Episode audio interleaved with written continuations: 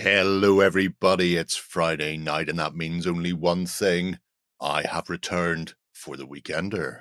And on this week's show, we have an Italian flair to the whole event as we cheer them up for crashing out of World Cup qualification.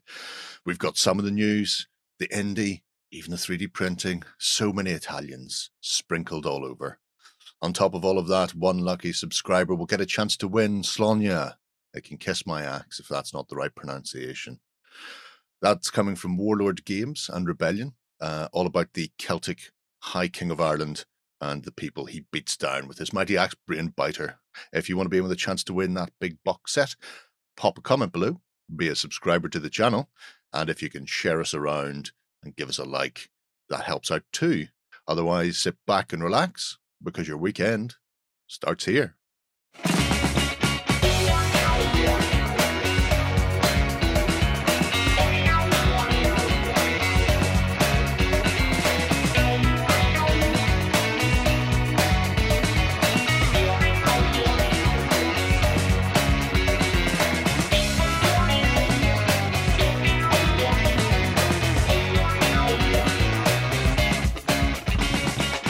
All right, everybody, I'm back.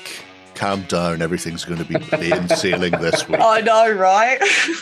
I pulled all the wires before I left. Mhm. I thought I might get an Mm. extra couple of weeks off. They put it all back together, though. There's a reason we call him our tech guy, you know. There's Yeah. reason. It's mostly an insult, to be fair. It is, it is mostly an insult. who, who knew how true it actually was, though? That's the that's the Yeah, thing. yeah. Yeah. certainly not the people who were recording it last week, anyway. so, despite our uh, inf- unenf- our enforced absence, enforced absence, uh, we have returnated uh, to bring you up to date with all the news and fun stuff that you've missed out. Uh, you'll see an unusual face at the bottom corner. Hello, unusual face. Who are Hello. you? uh, Unusual Faces Gaz from Warlord Games. Ah, Ooh. Gaz from Warlord Games made the mistake of coming across and still being here when we were mistake. doing the uh, the weekender. so I I forced him at uh, miniature point I've onto been the show. press ganged into this, yeah. Yeah. He- He'll wake up tomorrow tied to a plough. And That'll be it. He's never going home again. At least, Press, you know. press ganging works. What can I say? Uh, and I've obviously got Free and Ben with us, the people who actually know what's happening to keep us on point. So, uh, before we kick into this week's show proper, we have a couple of updates. Mhm. Uh, the first thing is spring has sprung. You may know that because you've probably seen snow over the past couple of days. I know we have. Literally outside my window right now. Yeah, and that's how you know it's springtime, which Yeah. means spring clean challenge. Yep. Mm. Yeah, so uh, the Spring Clean Challenge launched a couple of weeks ago now, uh, but and we've seen a couple of people putting their projects and stuff in there. But for anybody who's uninitiated in the uh, the whims of the Spring Clean Hobby Challenge, the idea is that you will take old and unloved projects, or perhaps ones that have just fallen by the wayside, and you will reinvigorate them uh, and show off what you can do with your updated paint skills many years on. Mm. Uh, there are going to be four £50 vouchers available to win uh, for a couple of different categories. And then there's also going to be runner up, runner up vouchers as well this time around, which is pretty awesome. So even if you don't get the grand prize, you're going to still going to get something, which is pretty cool. Big money, big Exactly. prizes. Yes. I love it. Uh, the- the uh, the category categories are broken down into best skill. Mhm. So that's the person who has just effectively painted the most awesome thing or created the most awesome thing, whatever that might be. Uh, we have best tutorial. So that's someone who's put together the best guide to making something. The end product might necessarily be of the highest Mhm. quality, but the actual tutorial and all the detail in, in it is what really matters. You then have best idea. So you might not even finish your spring clean challenge. You can just do it next year. And in which case you could win the best idea. So if you've done lots of sketches and designs and all that kind of thing, that's where you could win there. There's also the Otter Otterpups one, as we've called it now, I guess, uh, which is uh, anyone under the age of 16 who wants to enter can make themselves a project. They could also win themselves something awesome as well, which is really cool. As I say, there are going to be winners uh, vouchers and then runners up. So you've got £50 vouchers and £25 vouchers there. We've already got a bunch of people putting together Spring Challenge uh, projects. You'll see there's a whole host of them that go back over the last couple of years, but everything that's been sort of updated recently has got little tags and stuff on it, which is pretty cool. And we've seen people diving back in and just playing around with things or bringing them back to life. Mhm. Um, we're hopefully going to have a little bit of a closer look at this in the, the future weeks and that kind of thing. But you have until the end of spring to dive into this. So you've got until sort of June sometime, which is pretty cool. Hopefully finished when it's snowing to when the sun's actually out and it's hot. Exactly. Yeah. That's- that one week of, of the year where it actually is Yeah. you know, Sunny or something. So, yeah. Yep, very simple to do if you're not already over OnTableTop. Mhm. Uh, come over, create a free account, go to the project system up here, and you'll see this big blue cross going add a project. And in there, you can just add a project. Yep. Um, if you're really curious as to how you go about adding a project and propagating it, I've actually done a project on how to do a project uh, for Dark I'll Age put that Irish below in the links. and, and shows how to put videos in, how to put pictures in, how to move stuff around because you can keep editing after the fact. Um, Yeah. So, yeah, if you fancy trying to get your hand on some uh, vouchers for the OnTableTop store, Mhm. it's worth doing, especially if you're if you're one of the younger members on the site. I think Yeah. last year we only had a We had couple two of entries. we did. We Yeah. had two and they both last year. got prizes. hmm because we you couldn't, we couldn't, we couldn't take away from the kids. So. Yeah. No. that was it. With with only having two, it was like, well, Yeah. you're both getting a prize. Then that's how this game is played. Yes. Uh, the, so- the, the interesting thing is, that a couple of weeks ago, I sort of laid down the challenge. So I've, I've challenged Free to finish her uh, her fell, My fell beast based. Mm. for her Nazgul, and John challenged Justin to bring out his Space Marine army and Ben. paint that. So. Ben, I've got one for you. oh, what? I I, thought I'd escape this. you already threw me under the bus, so maybe Yeah, it might yeah. be worth painting some burrows and badges. You know, maybe a bishop of some kind that might be a badger. I Not a have one. beaver. Ah, there we go. I'll paint that. There you go. One. Is, is, is that from your Kickstarter? That's from my Kickstarter that I haven't painted from last two or two years ago, something like that. Nice. yeah. It's it's good. Have you anything languishing in the the pit back home, guys, that needs to be tidied up or finished off? Funny you say that. Uh, where to begin? I have a copious amount of models that need to be finished off, and I will be entering this. Just let you know, I've got I've got strong feeling I may have fifty percent chance at one of the categories. So I will, you know, and, you know, and by the Titanic feel of this, you know, the children go first. No way, I'm going to be gunning for this. so, perfect. yeah, hundred percent, I'll be entering this. Yeah, so uh, please criticise accordingly. We shall. We shall. Please. Hmm. So there you go. You've got about three months starting Yeah, yeah. Loads last week. Yeah. Yeah. Go for In. it. Um, apart from that, we also have a very quick update because this weekend it's party time. Woo. yeah, so uh, Cromlech have put together a birthday sale uh, that started uh, earlier in this week and runs throughout all of the weekend as well.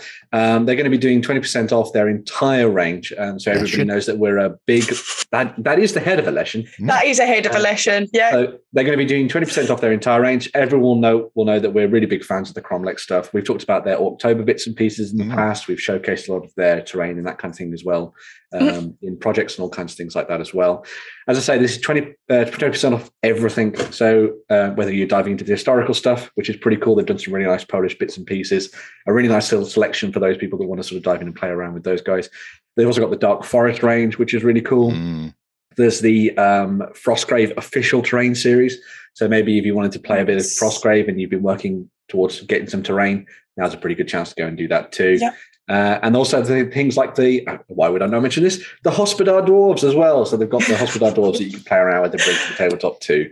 So there's some really nice stuff out there Mm. yeah, for uh, everybody who wants to um, dive in and get something fun. And there's loads of bits as well. So Yeah. if you're looking for something that sort of is alternatively grimdark, then you have options there as well, which is quite nice. So yeah, loads of things from Cromlech, and uh, yeah, go and give it a look. Very sweet. Mhm. So that's the updates out the way. Now time to kick into the most important part of the show, the part people watch and then turn off for the rest of it. Nobody wants to watch it. It's all about the indie of the week. And this week, Boobadabappy, we've gone all Italian with Yes. Now, technically, Ben picked this one. Yeah, I picked this one because I was almost threatened in the comments by one of our members who was like, "If you don't talk about Mirliton, then uh, I reckon we're going to kill you." So I was like, "Okay, fair enough. That's fine. Oh, We'll talk about it now." But anyway, so I, I was I was Bribes work for me, not threats. Yeah. I mean, you're getting some lovely comments from the community recently, aren't you, Ben? Yeah. Yeah. I'm well loved. That's the that's my He is. moniker. He Ben knows what Bill well loved. Yeah. Yeah, um, so anyway, so I, I was- I was drawn to this by their recent Kickstarter, which is all about the uh, creating a set of diorama pieces, uh, miniatures for a, a set of brewing monks, uh, which I thought was really fun and interesting. But little did I know that there was an absurd amount of content on the Mhm. Mirliton website beyond just a few historical kits. Mm. I'd obviously heard about them in passing, but I'd never really sort of dived into the range. And then when Jerry was like, "Oh no, wait, there's more," I was like, "Wow, fair enough. There is a lot in here for us to dive into and have fun with." Um, but yeah, their historical stuff is pretty fantastic, and I, think a lot of their um, their work in terms of getting across like really nice character and sculpt Yeah. detail uh, Sure. is fun is really nice. And they do they work in both metal and resin as well, so Oh, some nice. nice options there, which is pretty cool. Especially when it comes to the train elements, there a lot of those are resin, and then they have sort of metal things like the barrels and the jugs Yeah. that kind of thing as well. Which is The, good. Those. I have to say, that little range of um, drunken monks is Mm. absolutely stonking. Oh, It really is yeah. nice. Yeah. a lot of people want to be raiding churches where they're taking up residence. I- Probably. I have a sneaking suspicion they've just seen just a, a line of uh, seals on the horizon coming their way, and at that point, it was just you know We might as well drink up, lads. Yeah. Yeah. it's all downhill from here. Um, so, diving into the site proper, then, as you can Mhm. see, they do everything from historic and fantasy uh, in 15 mil, 20, 28s, and then even some sci fi from the Future Warrior range. Future Warrior may be recognizable to some of the older viewers watching along at home. The, th- the three of us who are out there, uh, because Mirliton have most, if not all, of Grenadiers uh, metal lines. Um, so they have stuff essentially going back to the eighties. Um, the original, Yeah. the original D and D line um, was done by Grenadier, which is now held by Mirliton. Nice. Uh, so when we get into those, you'll probably, in fact, there's a few that people will recognize, even if they're not aware of Grenadier as a company, um, because pop culture is a thing these days. but obviously, massive pictures, just like Lloyd loves. But I love things like the uh, the NBC suits; they're particularly nice. Very They're cool. really awesome. Yeah. I love the the guns have been they've got that kind of alien style to them, which is pretty cool. Mm. Yeah. They're, they're Yeah, Yeah, like a pul- like a pulse rifle kind of It's like thing. a going. carbine pulse rifle. Yeah, yeah, Yeah. yeah, yeah. That's really cool. Very cool. And the underslung sort of element to it as well. I got the grenade Yeah. launchers and stuff, which is cool. I've got an underslung elephant. An underslung, the underslung element. God damn it. Um, the thing is, uh, last week we were talking about um, uh, Warzone stuff and the Mhm. kind of old sculpts and things that Prince August were doing. Yeah. And I think the same charm follows through into seeing these kind of things as well. I think there's a really nice sort of just sort of simplistic nature to them where it's like, yeah, they're all going to, most of them are going to be one piece, maybe three piece at max kind of thing. Yeah. But they're going to be really quick and easy to paint and fun Mhm. and you'll have a really nice dynamic set of models on the tabletop as well that will look very different from a lot of people's stuff that's sort of out there and modern. So Yeah, I mean, if you're going to be doing something like uh, Stargrave, mm, Yeah. um, having those as soldiers or pirates is good. yeah, yeah, They definitely f- fulfill the representation of the powered armored suit, the, the combat suit that your Mhm. captain can wear, as a massive clunky mechanical thing that needs to be charged up on the ship every day. Um, you know, you'll know what your opponent is feeling if one of those is stomping across the table. Also, if they're still made in lead, you'll feel it as well, yeah. which has to be said is always good. Oh, small. They are so small. If it's any help, I've got one in a figure case upstairs. Of course you have. So I have him. oh, that's great. These are uh, very nice. Good old Steve Dean, Hmm. quality painter for years. The Secret Agents, I'm trying to remember. I think there was a rule set that went with it as well. Probably was. Yeah. Nowadays they'd be good for things like Seven TV and stuff. Mm. They'd be pretty cool for that. Yeah. That'd be a nice addition. I think Robots. I think a lot of those are Copplestone sculpts as well. He did a lot Mhm. of stuff for Grenadier along Yeah. with Julie Guthrie and a few others. And bots. I think he's worked for pretty much everybody. I think. Mm. everybody likes a bot. Everybody loves a bite, yeah. It's very mechy as well. Oh, there's a human behind it. That's a good size. That's It's good Industrial now, yeah. scaled, yeah. Eleven forty four in the finest euros. That's the thing. Like, it's one of the things that was quite nice about again looking back at what we talked about last last week. A lot of these older ranges, especially if you buy them from these bigger companies, are actually quite cheap. You don't have to go hunting around on eBay to find a lot of this stuff, um, which a lot of people would mark up quite Mm. drastically. Definitely. You can get your hands on a lot of this this for a relatively cheap price. You know, the shipping might be an issue, but maybe if you sort of dived in with a friend or two and you know put together a Yeah. big bundle or something, you could you could split that up. Your, so. your best bet is just to be in Northern Ireland where we don't have the shipping problem. Well, yes. That would be easy, wouldn't it? Yeah. yeah, yeah, yeah. Look, is that familiar to kids? Oh, it's gone now. Hope you were paying It's good. attention. We'll have a look at some nightmares because everybody knows how much I love the cock. of course. They do a massive range of Call of Cthulhu creatures. So we have Byakhee. I, I really love how there is no proper way to say these. It's just No. fantastic. Lo- Lovecraft was very in his letters. It was like a human mouth should not be able to form the shapes to actually get the syllables out. So any way you say Cthulhu or Nyarlathotep or whatever you want is the correct way of doing it. Don't let anybody Uh, tell and you. yeah, and people are uh, just wrong. That is indeed a, a hunting horror. That's petrifying. Byakhees, Hell Beast. That Star Spawn of Cthulhu, please. Oh, he's on a proper base as well. 25 by 50. Nice. One of, one of the things that's come up quite a lot from uh, from people when they talked about the Mirliton stuff, and especially these kind of slightly more weird and esoteric pieces, Yeah. Mhm. is that these would be great for sliding into a lot of this, like things like Silver Bayonet, for example, or, yeah, yeah. or the, the pulp figures range and that kind of stuff. Uh, if you dive into that kind of kind of kind of game, using these sort of fills a lot of gaps in that because there's so many kind of like really odd creatures within games like that Mm. and you know picking up something like this would almost fit the brief for a lot of those kind of quirky things that maybe McCullough has come up with and things. They're very nice. So, they're gorgeous. That looks like Harvey from the Call of Cthulhu um, play scenario from the, the original starter set. He does not go well at the end. Does anything Harvey. go well in Call of I was gonna say, yeah. Jerry? Yeah, Like, it- no. It depends. You never know your luck. Yeah. Serpent Men. No, nobody likes the Serpent Man. Cast off them back into planes. another dimension Stay off those planes. conan the adventurer They have an elder thing. That's what happens. just so go to the Antarctic. weird No, I love how strange they are. Time streaming Yithian nightmares. Oh, yes, wow. please. Wow. You know, if you're gonna if you're gonna design an alien, make sure it's alien. Yeah. You know, it reminds me a lot of the original sort of sketches that gygax had in the um the old sort of d&d monster manuals as well where it's kind of like let's just scribble something and that's what it looks like i guess So- I think he was. Uh, it's Yeah. fair to say he was heavily influenced, well yes yeah yeah us- especially by uh, lady parts. Anyway, oh, I mean, mm, Go into where the to? fantasy, fantasy, have a look fantasy. fantasy and we'll Do finish it. off on the historic, shall we? Yeah, So yeah, to yeah. do it that way. Right. Fantasy is enormous. Uh, fantasy Grenadier Classics, I will definitely be opening, but you can see there. Maybe we should each pick a, Oof. ta- a tam and, and go with that. So I'm going to say I'm going to say dragons, not dwarves. So, Oh, curveball there, Ben. yeah. Um, can I have creatures, please, Jerry? Oh, okay. miscellaneous creatures. Anything catching your eye on that list, Gareth?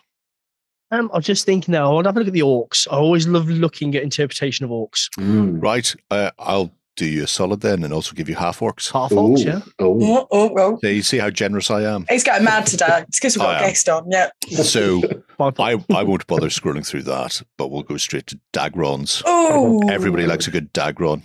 Yeah. And I have a sneaking suspicion down here we'll probably find one of my very first purchases, which was because I was so shiny and new, I didn't understand the concept. Wow. Wow. Um, but where do you want to where do you want to start, Ben? Well, the Dragon of the Mountain looks amazing, and also that St George and the Dragon set looks really cool as well. Uh, I was going to open those because I've always like. There's a weird thing, like I really like dwarves, but then I also like the things that tend to kill dwarves. So, so, so dragons, and for some re- weird reason, giants as well, um, which tend to like slaying things. I guess. Oh, Um, but I just, I just love dragons, and I think they should be in everything you can do fantasy wise. that'd be a really good D and D character. Ben, a a dwarf that loves dragons. Yeah, It would be. Ah. they can have all my gold. Just want to be friends. yeah. I say he's being Wow. attacked by a vicious attack Yeah. chicken. I think it's because It's more cockatrice than Like- dragon. uh, you know, how, you know how I was saying that, like, sort of like a lot of these kind of are inspired by those kind of sketches from back in the day and that kind Mm. of thing. I think a lot of these dragons remind me of sort of books that I read when I was younger, which Oh, had yeah. these kind of like sketch versions of dragons or slightly weird and wacky ones, rather than the kind of more like the the the kind of I guess you could say the more established look that you got when you got sort of the third edition D and D manuals and things. Yeah. everything became like, no, this is what dragons look like, and I think a lot of people have sort of gone with that.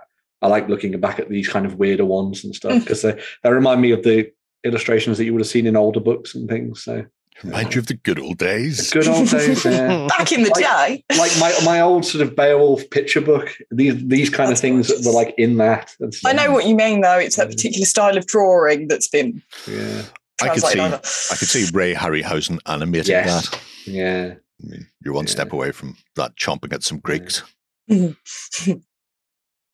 This And, one, you know, I love that. fuel.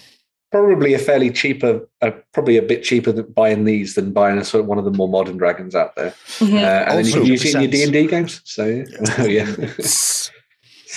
Uh, also, it would fit on a table, unlike a lot yes, of modern dragons. that's true. That Yeah. that looks spectacular and are huge, uh, but, but uh, are awful not for gameplay gameable. purposes. Oh, just just just the worst. Yeah. Uh, w- will it be on here if I go down? Ooh, Ooh, Chinese. I yeah, like that's Chinese nice. dragon. The Oh, I, want, I wanted that Paladin dragon so badly. they had a really nice catalogue. I used to sit and drool over it. A dwarf knight on an armored dragon. What? What? Oh, the their dwarf range. See this this idea of, of dwarves mounted on bears and stuff. It Yeah. started in eighty five or eighty six with Grenadier. They've got a whole range of them. You should see the Mountain Shaker cannon. It's like fifty pounds. It's just like a lead barrel about this big with like a whole team of dwarves. Where oh my god, that was amazing.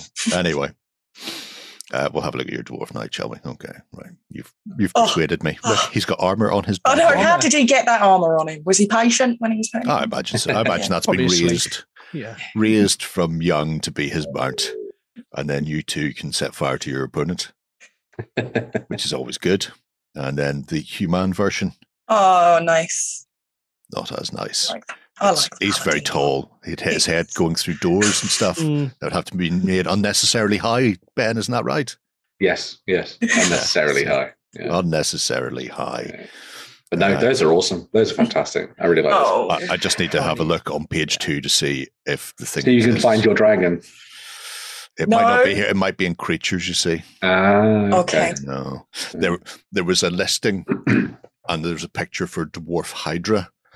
Oh, uh, and, and okay. because I collected dwarves as my very first army back in the eighties when I was a kid, I went, oh dwarf hydra. But what I meant was it was a dwarf hydra, dwarfed. It was. Oh, right. It wasn't Oh. actually a hydra for dwarves. I was like, "Oh, I don't know what's going on. Yeah. Words, words fail me. You mean you mean fantasy races can also be words in other languages? That's like that's like everyone's story when they first started their army and they bought a whole bunch of different things and then someone in, game, in the Games Workshop store went, "No, you can't use that in this," and you're like, "Oh, okay." Well, well, thankfully, thankfully, Games Workshop didn't exist in Well. Ireland for, for about a decade after I started. So, uh, so where I played was with friends and uh, and at the local stores convention. Sing out if you want any of these Um, patched. Can I? Owl yeah, Bear, the, Owl, Owl Bear, XL. Owl Beast, Owl Bear. the XLBS mascot. Only missing Sean Connery on his back. oh man, look at it in its magnificence. That is different. He's an angry looking if I was a modern teenager, I They're would very say old that- school looking. It looks like that owl bear is flossing. I hate you so much. Can I look at that manticore, please? Because he, he's, the beard is too glorious to not look at. He's, he's a bit sphinx like. He's enigmatic in that respect. It, he looks hauntingly familiar as well. I know. I feel like I've met him. Don't know why that is. Before. I am rarely know caught you? prowling around with wings like that. Ooh. Yet he does seem to have quite an interesting pose going on there. Mm, on guard almost. Yeah. Yeah. Kind of like bent in on himself a little bit. Yeah. Fencing. S- Yeah, some on. some are a sign Oh, of it's the like a times. fist bump. Yeah. oh yeah. Oh, yeah, it could be a fist Oh, bump. yeah. yeah, yeah. That, that would be an unusual thing. Yeah. Have you Just, fist um, bump with a Yeti? Well, Just fist bumping Sherpa Tenzing for not giving away his location when Edmund Hillary was looking for him. So we saw He's it. been We hitting saw those it. dwarves as well, yeah. It's- Just repeatedly punching people in the face. yeah. That is the way to do it. So what else are we going to have a look at then? So there's Chimera. Oh, nice. That's very different. It is snake That tail, is very different. goat head coming out of the back. no thanks. in, in the you know actual technical term of uh, a, a monstrous chimeric animal, I think that ranks right up there. That's disturbing. That's Mm. that very much is nightmare fuel. Nightmare fuel. You couldn't uh, you couldn't mount one of those. Your seat's taken. Well, if you if you mm, no, I was going to say if you slid on back and used the uh, the antlers or the, This the looks horns like- as handlebars.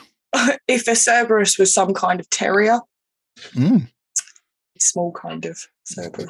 Like, like a little Next door neighbour's dog. Yes, little- exactly. Somebody's kept a little Cerberus. They Like just pull them out of their little. Oh, Yeah. What's that? Datsun coming at you. Yeah. Mini Cerberus. Okay, dokie. Oh, there's quite a few pages of stuff. Yeah, that wow. as I'm going to skip on to three. To third. You need to see if you can find your creature, uh, Jerry. Or maybe we should just. Oh, they have dinosaurs. Oh, they've got Dinosaurs. dinosaurs. Yeah, just clock the dinosaurs. Can Yeah. I look at the Stegosaurus, please, Jerry? You can. I feel like I'm on countdown. Can I have consonant, please, Jerry? Man, I love ankylo. Is it? I always call them ankylosaurs, but I think Yes. it's ankylo ankylosaur. Is it? I Yeah. don't. Ankylosaurus or Yeah. ankylosaurs. Yeah. Yeah. I just You love them because whatever you want. Oh, they're massively my heavy arm, That's heavily armored dinosaurs with a huge club on the back of their tail. What's Mhm. that like? Not to be tripod with. Yeah, yeah. Man, we need more dinosaur games. We need di- like dinosaur miniature games and all sorts of things. Yeah. This strangely looks a bit like Christopher Walken, and I don't know why. He is that good an actor. He could play a Tyrannosaurus. yeah. Uh, they're so cool. I think they're my second favorite dinosaur. Everyone has favorite dinosaurs, right? oh yeah. Yeah. Yeah. I- I- Iguanodon is my main favorite, and then Ankylosaurus. Mhm. So, yeah. Yeah. Nessie is my favorite. No raptors. Any Yeah, raptors? that's it. No, Raptors, no. raptors here, right here.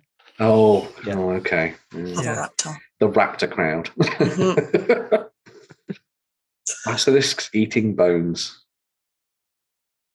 Oh, That's a whole slew of bones. Wow. It's unusual, different. And then there's the Demogorgon as well. So, Hi, kids. Made re-famous, I guess, by uh, Stranger Things. Yeah. Stranger Things, yeah. So Mm. th- this is the model they use in their game because this is the Demogorgon that would have been That would have been around at the time. Around at the time. yeah. Yeah. It's still awesome. I actually That's think I prefer cool. this. I think I prefer this to the more the more modern sort of ape-like version. I think I like this. It's more classic, isn't it? Really. Look how Wow. happy he is. It does look. It's the dancing arms movement, doesn't it? It's, uh, Like the, the slight smile. Mm. yeah. Almost. I'm gonna eat you. Hug And back. then we have love it. Norks. ah, hawks. Where Always would you like seeing- to? Where would you like to go for the orcs? Ooh. Ooh. Wolf Oh, riders. wow. Wolf riders all day long. Because normally they're goblins, but let's have a look at some orc wolf riders. Ooh. Do you like a good wolf rider? I like that wizard. He's cool. Yeah. Yeah. Got a drummer. There's the Yeah. standard bearer. Here's the wizard Here's the wizard. with This his nice. staff. yeah, they were. The boar thing is is GW laying into the pig bit. Wolves, wolves were the way to go. I mean, who's going to get Yeah. a pig? Makes no sense. They Let's make no sense to me. I always like the um, orc range. They did a really nice plastic box that I think you can still get from EM4, where you can get like Mm. 50 orcs for like eight pounds. Um, they had a nice design that was kind of almost um, Asiatic. They, Oh, they had, a, they had a, yeah. a bit of a a flavor to them, Mhm. but at the same time being uh, distinctly brutal. I mean, Oh, those guys are mean They're and very detailed, these ones. Yeah, the second in from the left looks very sinister. Mhm. Yes. Yes. Yeah. Very. I like those. I like seeing orcs ha- have look that little bit more martial, if you know what I mean, or almost in line with a little bit of how of how hobgoblins are almost viewed ru- compared to like the traditional orc. Because I always think like, well, you're a, a race of of badass warriors. You don't always have to be the guys that are basically just bashing things together. You Mm. could actually be heavily armored and brutal and nasty and horrible. So Mm. yeah, a lesser orc riding a Lesser orc. mm. They did it. Symbols. Don't see many, many symbols. No. Is the end orc on the right there trying to pull off some sort of like axe in the stone? Yeah. yes. That's how they chose who was the new war boss. Yeah. Get a, uh, get a dwarf, Worthy. cut him in half and put him on either side. Oh, yeah. He looks so cheeky, the one next to him as well. Yeah. He does look a bit cheeky. Just laughing at him. He's like, yeah, keep trying. That's more Gamorrean guard. Mm. Mm. It's your less Dinosaur and an orc. So it's um, it's all the best stuff. all the best stuff. You're happy now. Oh, wow. And the big orcs. And Big boys. Big orcs, also known as Oh, Borks. nice. Yeah. Folks. Nice. Let's Nice. go. Channeling that Etin vibe. Very Yep. cool. Yep. Yeah. He is very sparkly. Hey, Very regal. I wonder if I isn't can. I wonder if I can find a picture of it. Um, what? Jerry finds picture. it's very important because there was a thing for Blackadder and Comic Relief. Oh, the when they went to the future. When Uh, they went to the future. Yeah, yeah. I know what you mean. Yeah. I think I know what you're talking about. So if I open that, will this work? I go there and do this. Yes. yeah. Is that not him? It's very close. Yeah. He's just missing a little slave goblin. yes. Yeah, yeah. On scarred for life. Yeah. I'm so glad I could bring that to you. all. Anyway, um, I've, I've confused myself as to where I was. Oh, there's some big orcs. Big oaks. Big there we go. Okay, cool. Mm, bulkier, ogre sized if you want to use them. as Yeah, Yeah, yeah. big nice. Mhm. um, Grenadier had their own game called Fantasy Warrior, so hence some of Someone the made uh, a project about that, didn't they? Back a couple of Mm, months ago, I think maybe was it? Yeah. yes, yeah, somebody Yeah. did. I, I want to say they're from Scandawegia, but I don't want to. I don't want to pin my colours to mast with which Scandawegia they're in. Uh, if we have a look at the half orcs, Yeah, the thing that's nice about these though is it kind of like you, you pick up maybe a set of these or a couple of different sets, and then you use these along maybe a, alongside like a whole bunch of plastic models that you've got lying around, Mhm. and suddenly you've got notable figures that you can put into like role playing games if you're playing them yeah. incorrectly or correctly, uh, Jerry. But, correct. uh, yeah. So you can throw them into your games and use them as sort of like leaders for different units and that kind of thing. hmm Sort of bulk Standout models. Yeah. Yeah, yeah, Just the ones you put on the corner of the uh, of the block to catch the eye. Yeah. Yeah. Complete. Do you yeah, like these okay. half orcs? Yeah, they're really good. Mm. Uruk looking. Very Yeah, they much do have like an Uruk feel to them. I like the cleaver weapons as well. That's a cool Yeah. idea. quite blunt and just yeah. Blunt Brutal. and brutal. Okay. Brown skinned. Anyway, Yeah, that's enough of the fantasy. Um, Otherwise, we'll be here. We will be here Yeah. forever. will. because There is everything. Uh, but we'll just have a quick look at some of the historical stuff. Um, so definitely have those. I'll have a look at. I'll have a look at some of their fifteen. Ooh, I'll have a look at their fifteen mil dwarves. Ben, how about that? And then Certainly not going to say no, are you? Let's crack out the medieval uh, as well, because a a lot of people are playing medieval at the moment. So okay. yeah, let's do that. So bear in mind these are fifteen mil individually based. And there's Mhm. some people will multi-base uh, or like strip basing. But with a scale, 15s, I much prefer the individual stuff. If you want to do your Italian wars, Mm. Nice. break out the pikemen. Mm, pikemen. Do you like the, the poses? So they're just kind of poised, ready to receive a charge or, Yeah. you know, move into formation. And yeah, I do like those poses. They're pretty cool. It's one of the things I've always liked about if you if you're setting up a regiment or anything in like a big fantasy game, I always like it to look like the, the troops aren't just walking towards the battlefield. I like Yeah. seeing them actually in the in the midst of In a fighting or something. yeah. yeah So having them ready to receive a charge is a really cool Just idea. like, yeah, Yes. that's really good. Got that. But then you've also got your back rankers. Yeah. Mm. Very We're going trying to lift their spikes. It's, it's like the hedgehog, isn't it? You know, they're coming Well, up that and was then it, going yeah. down and further down. Yeah. Uh, yeah. Apparently, it deflected um, missile shots, crossbow and arrow shots. Oh, I guess so. Yeah, yeah. Because you just have a whole, you'd have like a hedge of Exactly. bikes raised in the air. Yep. Yeah. That's that's it would why they certainly help. Yeah. yeah. Can't can't hurt. And uh, let's Can't hurt, if you're in the middle of a pike block, you probably don't want arrows landing on your head. More than likely not, no. Yeah. There's a really nice bombard as well. That's cool. Mm, Bombards. Well, Welcome back. I've never, I've never Welcome heard back. anyone uh, talk lovingly about a bombard before. it's, it's a Yeah. brutal thing. Yeah. Now these are obviously the 15 mil versions, Mhm. so contain yourself. But there are 28 mil versions of these guys as well, Ben. So you know, Dwarves on Brilliant. bears. Dwarves on bears. bears. Bear calf, and they look exactly the same. And if you notice the helmet design, which is like a, a conical esque helm, Mhm. if you go have a look at what Mark Copplestone has done for his own fantasy small scale they match It matches up. range, it, they yeah. they are sculpted exactly the same If way. you I wanted- think his current range is 10 though. Yes. only. Yeah. If you wanted to paint things different, Ben, you could have dwarves on a KD army. oh my you god. could get away with that. yes, they've got the rounded nose. But the problem is, all your opponent has to do is deploy a load of um, hot baths and saunas and stuff, and they don't get any further. They'll just be stopped, stopped in their tracks by that. Mm. That's, That's- a nice little selection as well. Mm. Yeah. Look, a command group for you. Look at the little cannon. That's very oh, nice. it's dinky. It's not as good as the Mountain Shaker, you're saying. And ideally, I mean, the Mountain Shaker should have been a 15 mil sculpt because it was massive at 28. You could kill someone with it. I imagine people have.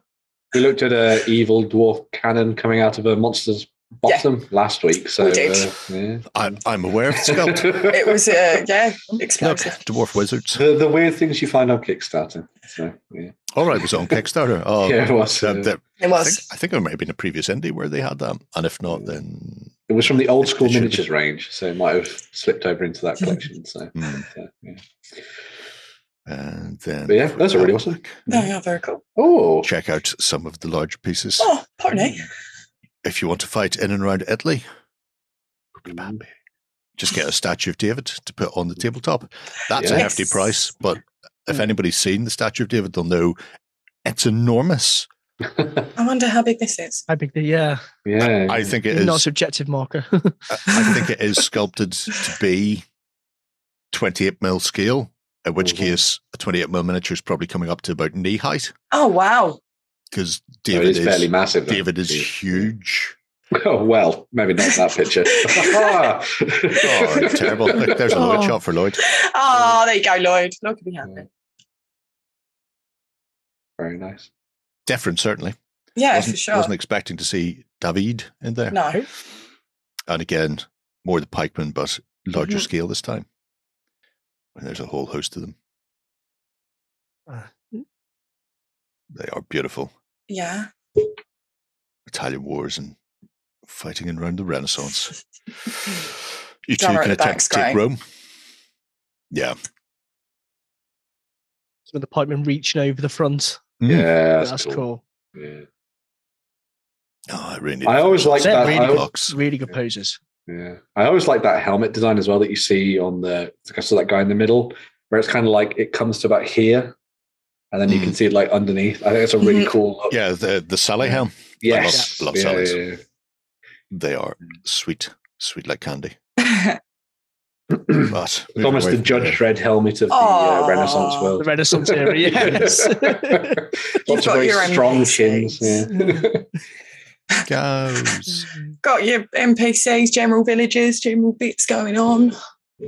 General. If anybody likes doing scratch building and the like, um, There's a place I to mean, come. just being able to pick up door rings to save me having to Oh. actually make my own.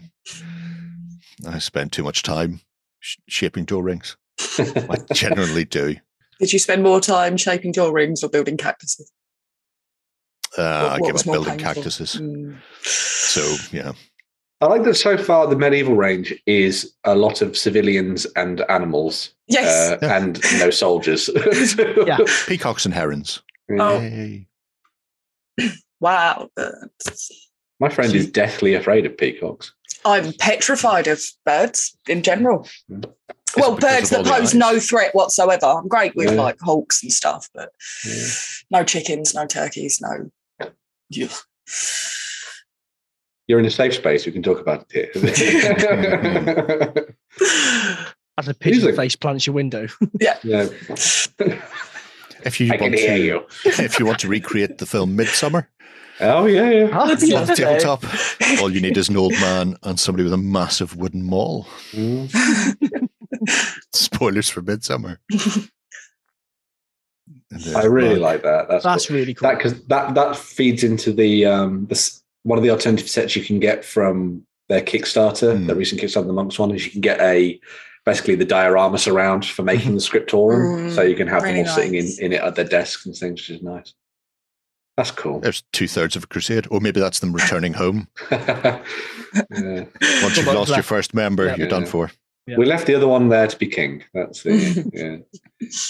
Uh, And that's them But going then out it, it, it was quite nice because it was interesting looking in the comments underneath the the news story we did about the monks one because Mhm. everyone was like, "Oh, did they just do things for dioramas?" And everyone's like, "No, no, no. There is so much more in here." So it's probably a good idea that we did talk about it this week, so that people can be like, "Ah, Yeah. wow, there is actually a hell of a lot of stuff in here for people to play around with." Especially with like the Barons War being so big right now as well. Diving into this kind of medieval collection and picking up some of these particular characters would probably be a good way to kind of then form a warband around that for use in the game. Like just pick one of these notable characters and be like, cool. So who were the followers that would have, you know, fought with him on the battlefield? With I'll add them into my collection. Graf Albrecht von Haigerloch. Of course. Yeah. Yep. that notable character that everybody knows about, yes. Yeah. With an Wow. impressive helmet. Mm. You're going to see that coming from a distance, aren't you? Uh, I like I like the credit where they got the heraldry from. That's cool. Yeah. Manesse Codex. That's good Very nice. for for the particular nerds in the audience because I haven't heard of that one. So there are certain scrolls and rules that you can look up online to see who was wearing what and what colors things were. There's a wounded knight falling. That'd be quite nice now. Oh, Multi base. Oh. Horse, horses going down. Somebody's about to get somebody's about to get ten ton of horse lamped into their head. Yeah. Oh well, that'll harden. And the spearman who brought the horse down is about to get hit by a flying knight as well. Yeah. Yeah. Building. yeah. That is that's page fourteen of wow. Ooh. twenty one. 21 pages. Hey. You know, so everything that you need for the medieval, and that is just one section of the historics. Extensive range. There are so many more, and then there's uh, even some Italians in twenty mil. But if uh, if you haven't checked them out before, definitely worth having a look at Mirliton uh, and just seeing what is in there. They I've, obviously they've been doing a wealth of stuff for years. Uh, they have some old gems, but uh, the current Kickstarter shows that they've also done some spectacular new bits and pieces. Yeah, so they're, they're playing around with digital sculpting and stuff as well now, as well as Oh. the handmade stuff. So sign of the times, they tell me. sign of the times. Right, we're going to take a quick swish, and when we come back, we'll have a look at the news. Coming to you from the center of Northwestern Europe. Covering board games, war games, card games, and all that sh- you love. It's the Muff News. yeah, back with some news. Uh, obviously, we missed out a lot of stuff from last week because of the event, uh, but uh, I'm going to bring us back to what we were talking about then because it was so awesome that I have to share it. Mhm. And I think everyone's getting a little bit of kind of like Horus Heresy fever at the moment. Uh, so, if people did not see it during the previews that were held last week by Games Workshop, there was a new trailer that was released for the, well, Warhammer The Horus Heresy, which is going to be the new edition of the game that is coming out very, very soon. Uh, we've got a pretty badass look at, uh, and I, I called him Abaddon last week, but it's obviously not. It's Horus. Kicking ass and taking names on the battlefield. And this also gave us a little bit of a slice of life of what's happening throughout all of the Horus Heresy. So you've got Space Marines versus Space Marines, you've got Loyalists versus Traitors, you've got Titans, you've got tanks, you've got worldwide destruction, you've got everything. All set on blasted worlds and horrible, horrible battlefields. Um, this was a pretty, I, I got to say, I was pretty take, taken, well, my breath was taken away by the trailer. I thought it was very, very cool. Uh, and as someone else had said, I think it was like, you'd be mistaken for thinking this was a new video game. Yeah. But no, this is what people do for miniatures games now. They How can you keep up with cinematic these? trailers. Yeah. Exactly. uh, it's pretty insane. Um, I I think this kind of gives people a little bit of a vibe of what they're going to be getting when they dive into this. Because obviously, a lot of people will be like, "Oh, that Horus Heresy thing, I know that exists. That's a Forge World thing." Well, not for too long. There's going to be some options for people to might pick up some things in plastic very, very soon. Um, as well as the awesome looks at the the cinematic trailer, we also got to look at some of the miniatures as well. Um, so we actually got our first sort of like sneaky peeky Atabiki, uh, Oh, uh, where we got the new uh, sort of Mark Six Beaky Space Marine. oh, I do like that was their name that was given to them by the orcs and stuff. Uh, so you've got a slightly uh, sort of updated version of this sculpt. Um, a lot of people have been talking about the the the the, the height of the miniature. It Hmm. looks a little bit more true scale, I'd say, to the slightly more he- heroic firstborn that we've seen in the past, which is quite interesting. Which a lot of people has also said works interestingly with some of the um, sort of uh, celebratory. Um, I think it was Fafnir Rann miniature that's come out recently. A lot of people said that's very kind of like true rather than that sort of more uh, traditional style of uh, spaceman that we've seen before. But pretty cool stuff there as well. Anyway, done in the uh, Sons of Horus uh, paint scheme there. We've also got to look at one of the Praetor miniatures as well. You will have also seen him in the trailer. So the Praetor there comes with either the sort of rebreather strapped around his mask, strapped around his face because it is a mask, Hmm. uh, or you'll probably be able to get yourself a helmeted version of him as well. Because we saw one in the trailer, so it'd be neat, neat to see that kind of like translated over into the miniatures too. Um, very interesting and esoteric and strange and eldritch armor, which I think is really cool. I love all these kind of like bits and pieces that you get bolted onto stuff in the Horus Heresy. Uh, I think it allows you to make some really interesting space marines. Um, that's one of the things that's quite nice about this period as well is that you get to kind of mix together a whole bunch of sort of armor marks quite a lot. So you'll have legions and, and traitor legions that a lot of people will be like, ah, well, they need to scavenge parts from other marks to make the kind of armor that they need for you know use in battle and things. So you can have a little bit of fun with that, which I think is quite nice. As lot people have kind of like talked about it in general, the Horus Heresy is kind of like you're playing historics, but you're doing it in the forty in, in the world of Warhammer forty thousand, which I think is kind of cool. Um, so you you get that thing of like you get sort of Warhammer rivet counters, I guess. but you're like, no, no, there should be eight studs on that uh, shoulder pad, not five. I think is really cool. I'll go a better. I'll drop one in right now. That's the Mark Six. Mhm. That that was developed towards the end of the heresy for Yes. the loyalist chapters because they mm. didn't get the new Mark Four because it went to all the originals. Yeah. So so there should be noticeably different ones because Horus got all the new Mark Fours and immediately gave them to the legions he knew were on his side. So why have they not given them Maximus? Why is he wearing something that doesn't come until the end and is used primarily by the loyalist chapters? I would love to say that I know, but I, I imagine it's because nobody at Games Workshop knows their own fluff anymore. They're aware that the Rogue Trader Wrong. Mark One box was beaky, therefore beaky.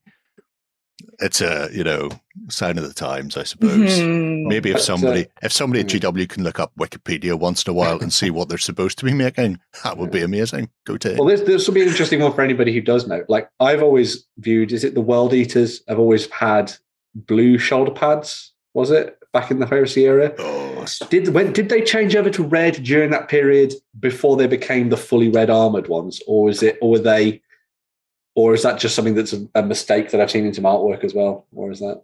no Uh, idea. think they, they were originally blue, then they they went red before going fully red. Oh, okay, right. Yeah. There we go. So, okay, so it's not it's not too much of a massive thing then. That's kind of cool. Um, but this uh, this again, sort of well, the, the trailer that they released kind of harks back to possibly the worst kept secret in Games Workshop history that there was going to be a Horus Heresy plastic box set coming out, and these are the um, preview images that potentially destroyed our stream from the inside last time. Who knows? Hmm. Um, but uh, yeah, this is kind of like a little bit of a glimpse at kind of what's probably going to be popping up in this. I'd be very interested to see if they do things like a tank in the set. I can see them putting the contemptors in and stuff like that, which would be kind of cool. But um, as you can see, a lot of these line up very nicely with the um, the the plastics that we just saw from the Games Workshop preview as well. So I would assume this will be coming fairly soon in the next Mm. couple of months. I know a lot of people have been talking about it. Uh, well, they're going to be previewing a lot of stuff every week for I think it's the next month or so over on the Warhammer community website. So that'll be kind of cool. But as I say, a lot of people getting the Horus Heresy fever at the moment. So Hmm. Well, when you release a trailer like that, it's going to do something, isn't it? Yeah, yeah. I'm so excited. Space Marines. Who'd have thunk it? Who'd, who'd have thunk they'd be so Who popular? knew? I know, Oh. right? The, the, what, the the thing that's been quite interesting for me has been seeing what people have been talking about when it comes to like how they'd approach the game. Hmm. Because a lot of people have. Uh, previous to this, we had the Betrayal at Calth set that came out, and then there was Burning of Prospero, and both of those came with a whole bunch of plastic sets as well and plastic characters that you could use in your games. So there's a very easy in to the Horus Heresy. Beyond that, you then got, got to start looking at the resin kits from Forge World. And it'll be interesting to see whether or not Games Workshop kind of like, no, no, these are the plastic ones we do, but then you must buy the resins. Or are they're going to start to slowly make some of those resin kits plastic, would be quite interesting. Mm, But it'll be, uh, but, uh, but yeah. Time will tell. yes. What Yeah. will be, will be. So moving away from the uh, far future and into the historical past, uh, with a whole range of stuff coming from. How's this pronounced? This new company, Wa- Wala- Walad Games. Yeah, I've, I've heard them somewhere in the line. right, well, they've been doing some Italians. Oh, wow, look at Wow. It's right in the theme. Yeah. Mm. Uh, so yeah, uh, a whole host of uh, new uh, support units, I suppose, um, for the Italians for World War II. Uh, this comes off the back of the plastics finally being uh, released, which seemed like you've been hanging on to them forever and a day, guys. uh, but but finally No we've got them, and there are. I'm not going to pronounce any of these. Oh, give Um, it I, I will not, I- because I'll offend everybody, including my own mouth hole. But uh, there is the Yeah, uh, Italian Army try. Support Group. Um, so I'll always do nice support groups, uh, which are handy ways of bulking up your reinforced platoons for bolt Mhm. action. So we've Yes. got uh, officers, light machine gun, mortar, and uh, even a radio operator and medic. So you can sort your command and the the frippery around the outside. So should be able to build a, an Italian army very very quickly and quite cheaply using the uh, mixture of plastics and then just adding in the accessories. But these aren't these aren't the ones that you're really keen on, Gaz, is it? No, it is the yes, it's these guys. The let's, Mm. let's try and pronounce that. Gustatorari. Sure. maybe? Yeah, I think that sounds good. Yeah. Yep. Gustator. yeah, yeah, Okay, that was better than me. maybe.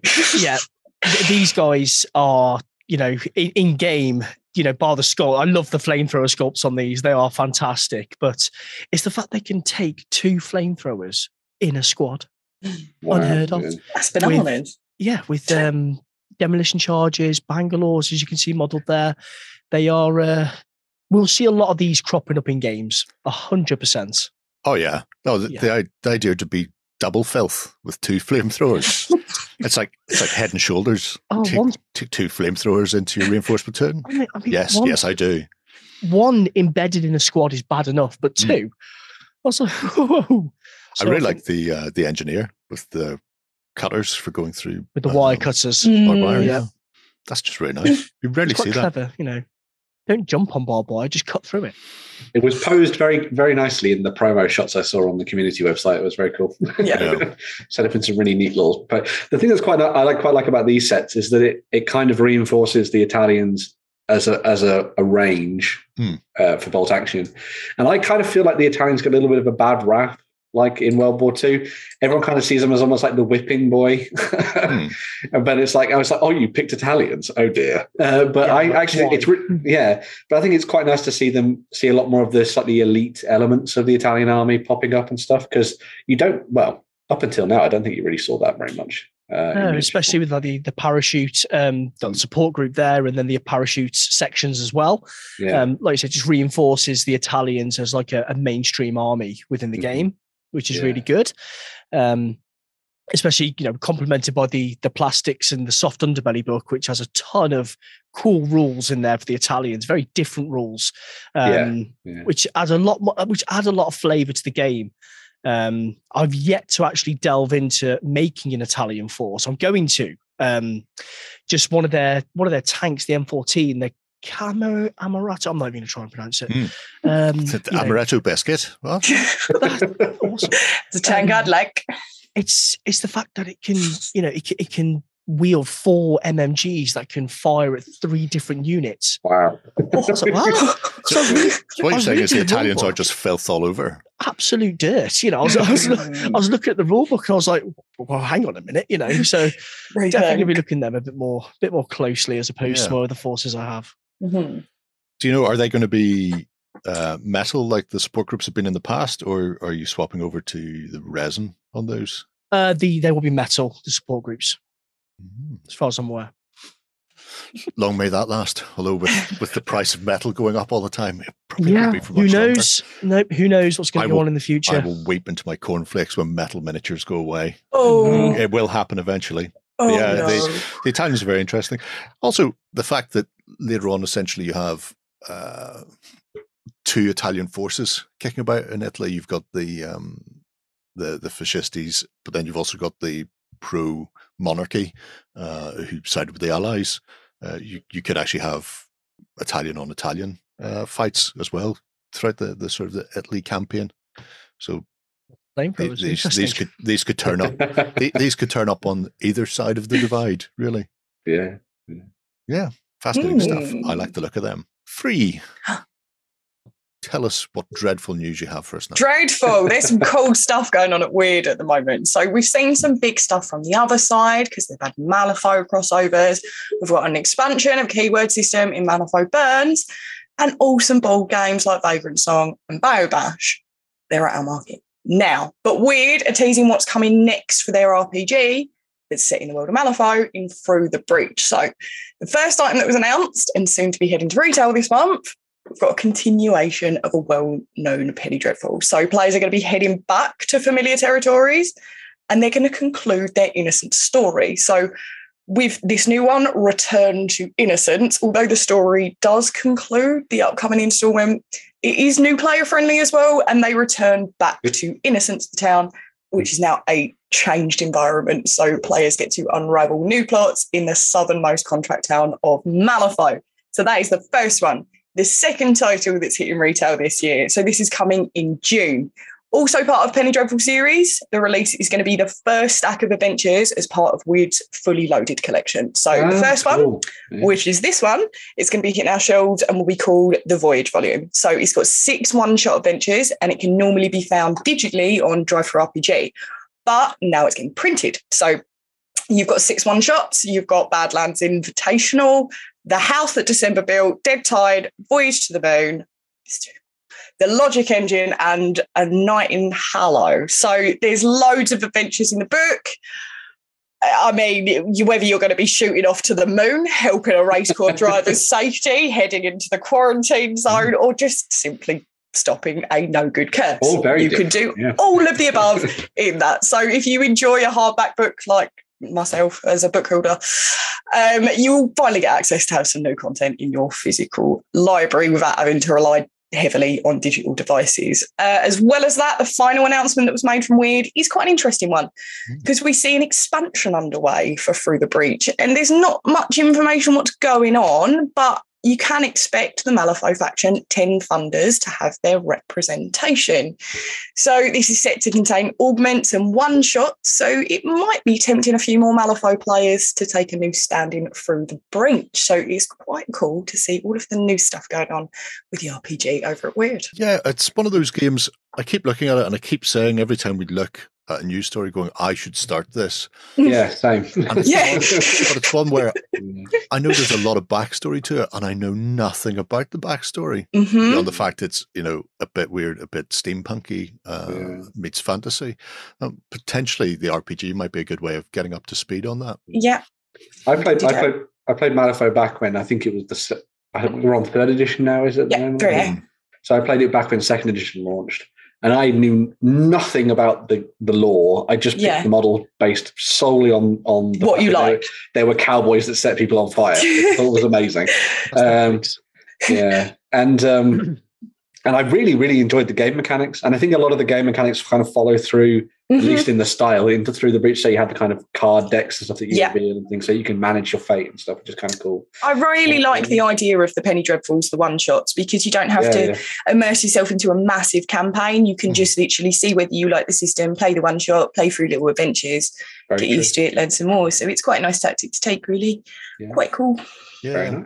I must have a wee look. I know there's uh, one of our community members has been doing little YouTube videos Yes. going through Mhm. all the Malifaux factions and, and sort of giving background on those. So I've got him subbed. I must actually sit down and, and, and put them on while I'm doing a bit of painting next time and see if I can get a Mhm. handle on it. Because yeah, it's something I'd, I'd fancy diving into. and- Yeah. and not just going. I'll I'll do it for the miniatures. Yeah, this is the thing. As I bought uh, Malifaux before, um, played with Neverborn. Enjoy Malifaux, but like you, I'm lacking lore. I'm lacking story. So I Mm. think you're right, Jerry. I think the RPG is a good route to take to learn all of the necessaries to put two and two together. Might be what they're doing with what they're doing with the other, um, the other side and Malifaux at the moment, tying they- all their worlds together. well, that's so it. They they do team, seem to be just pulling it all in. Mhm. so that it's it's less uh, desperate, I suppose. If people are Yeah. wanting to get into one, then it's a, a, a gateway into the other games as well, Mhm. without uh, being all sort of standoffish and standalone. So yeah, fascinating. where are we off to next?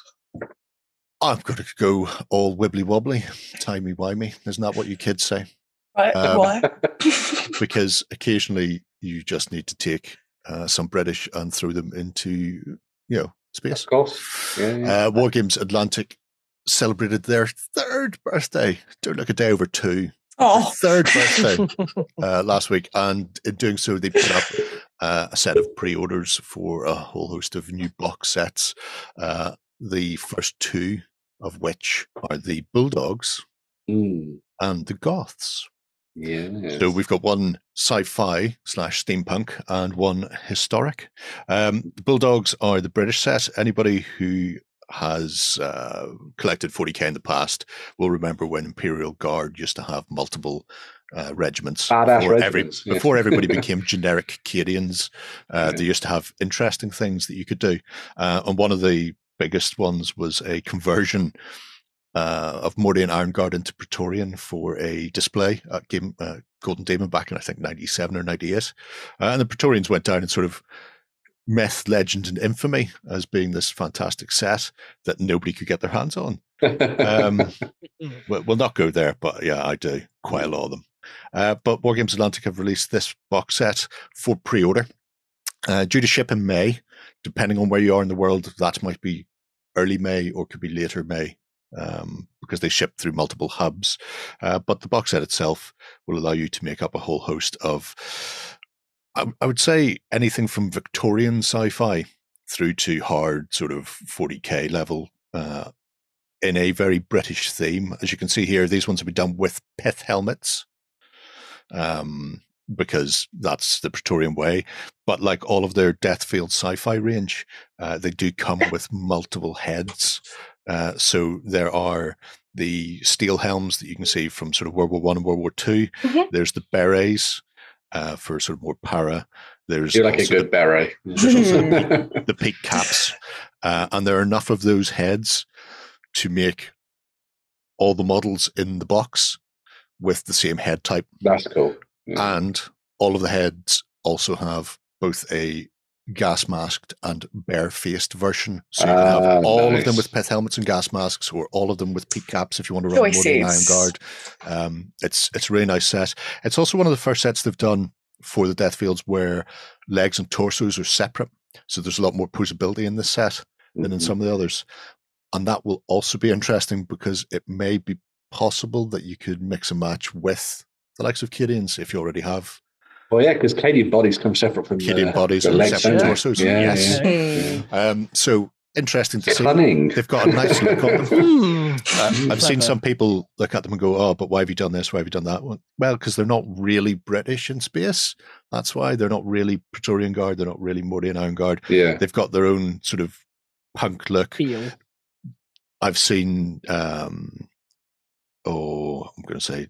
I'm going to say it was Leahy painting up a set, and he painted up a set like this in the the Welsh colours, essentially the the British Army Oh, era. cool. Yeah, But then yeah. he also did a set in khaki, like you would have in World War One and Two, and they've got a nice balance with the way they've sculpted the uniforms where it works for both without looking like you've just painted it weirdly. Um, so they've managed they've managed to hit a, a Yeah. nice spot, um, so it can do the do the Lord's own work either way. So I'm looking looking forward to seeing those on the table. Yeah, definitely. being Yeah. attacked by Some really lizards. nice scatter terrain as well. isn't it? Mm, it is. That's I, right. I Some, appreciate a good setup. Some Mm. berets with respirators, you know, might do a Mm. new uh, Yeah. Elysian regiment. Oh wow, yeah, that'd be the, cool. The Yeah. original, the original Black stormtroopers that GW yeah. did Yeah. were beret wearing. There was none of Mm. this um, stupid armor and ridiculous masks that they have now.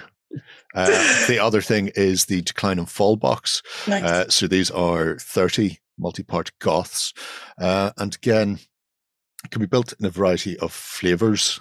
Um, I believe there are enough pieces, if memory serves here. Every sprue can make five men.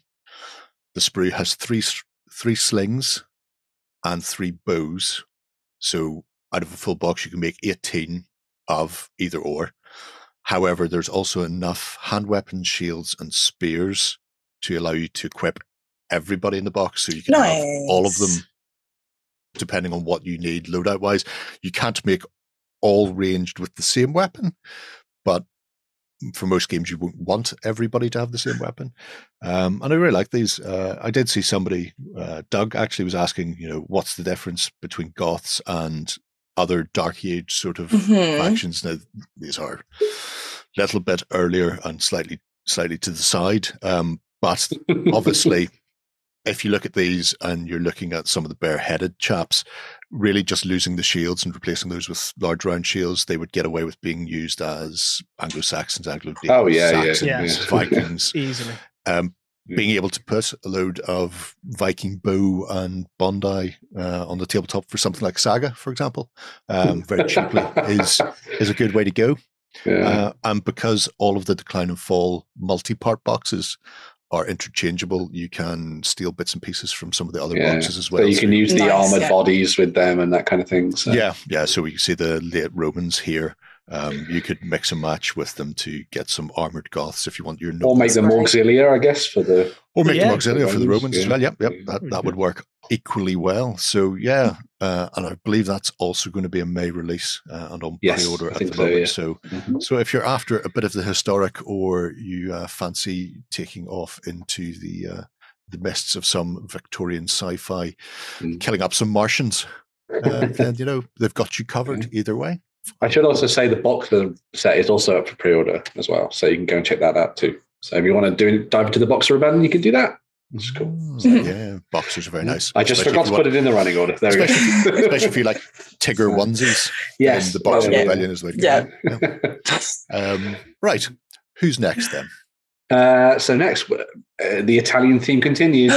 Uh, so uh, we're going to be moving to the world of Carnevale uh, because they have just released their new big updated rulebook called Blood on the Water. Mm, Uh, so Blood on the Water uh, will be a new book that contains all of the core rules from the existing game that have been retweaked and updated, alongside new scenarios, background, and sort of effectively pushing the story forward within the world of Carnevale. mm. Um, so this is basically the best time to dive into Carnevale at the moment because this is the most modern set of rules that you can play around with and have fun with.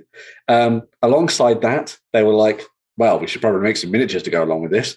So every single one of the factions within the game has now got themselves a new set of miniatures. nice. So you have the likes of the dock workers here, which I think are fantastic. They're great. Um, yeah. One of the nice things about Carnevale, and I think skirmish games in general, really, is that you can play around with lots of individuals that all feel like they have their own character to them. And I think Yes. Carnevale personifies that pretty much in, in its entirety. Uh, you have things like the dock workers, the Venetian Navy that we've seen. There's the feral besiegers, the sleepless undead, the airborne colonels. The Knights My Hospitaller word. are pretty cool. And then, yes, you have the unhinged understudies as well. Which cool. that these- these are- frog is Are bizarre. yeah. So cool. yeah, yeah. It's yeah. The smile on his face at the top as well. Like, Weirdly, that one coming over the wall slash chimney does seem to be grinning away. Yeah.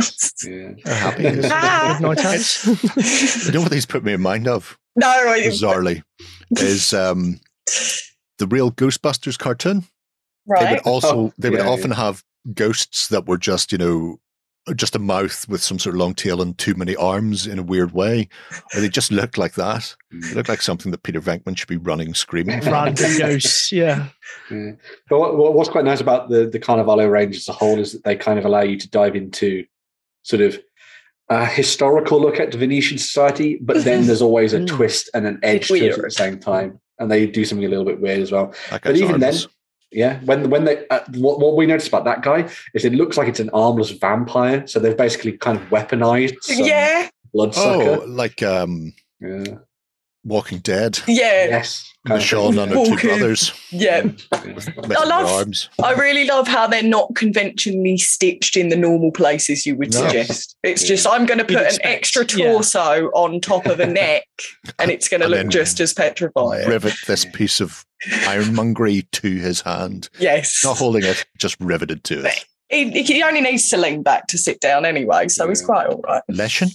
it's Almost got a Leshen helmet. Yeah, Leshen inspired. Yeah. I think these this is one of my favorite ones as well because I, I just like the idea that there was different flavors of vampire. Mm, Yeah, So you yeah. had like a child vampire, yeah.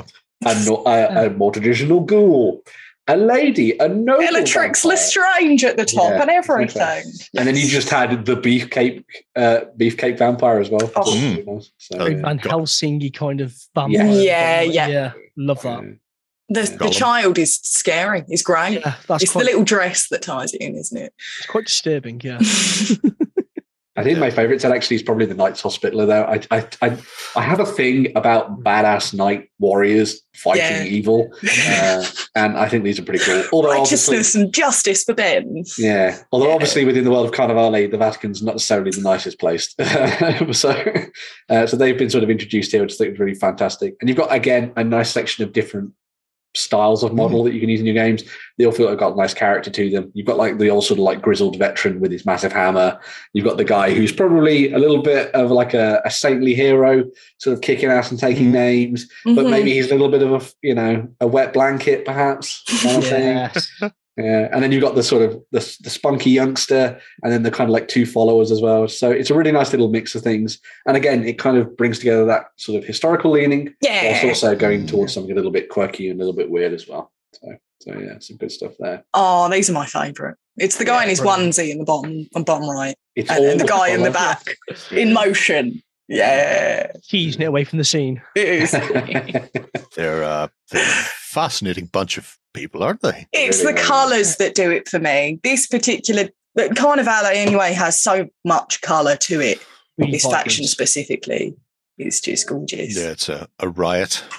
Yeah, and you uh, you can approach it from like two different angles. Well, you could paint everything in this slightly more colorful style, or you could go totally gritty and twisted and weird, and throw loads of weathering material on things and that kind of stuff. And There's Like, actually- why is he so angry? yeah, yeah. Is it because the Zoom didn't work last week? Maybe. He's got, got to reload that six barrel. Hmm. yeah, He's like, yeah. I, I love the expression on the guy, the chap in the center. He's oh, like, I do. Yeah. yeah. It's- Uh, uh, uh. Yeah. Until I saw the, the chest, I actually thought he's holding a cookie. I'm going to better. pay you He was like, to go away. it is. Take this, peasants. That's where the coin's going.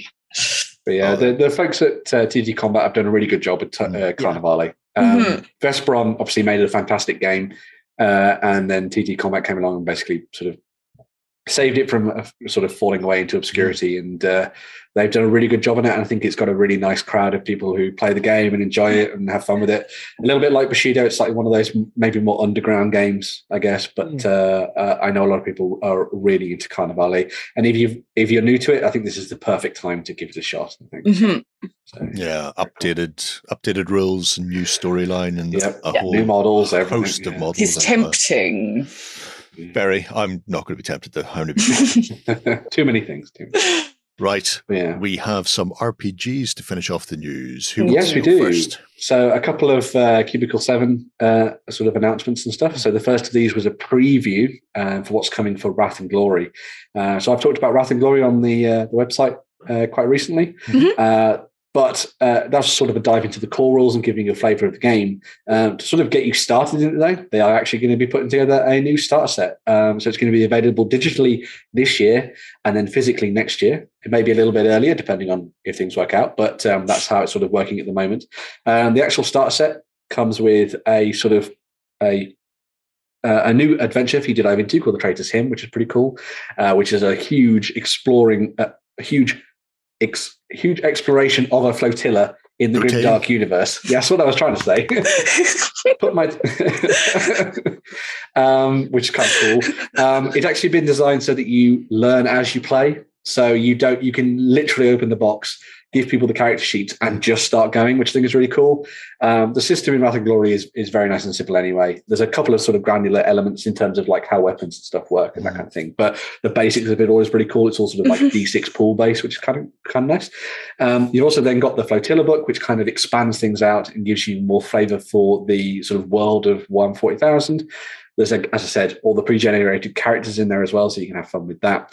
Uh, then there's oh, there's also going to be dice in the physical set as well, so you'll be able to get yourself some nice dice. Everybody Dice loves in the new, digital new set dice. No, unfortunately not. So, um, but uh, as well as that, you've also got the GM screen coming out.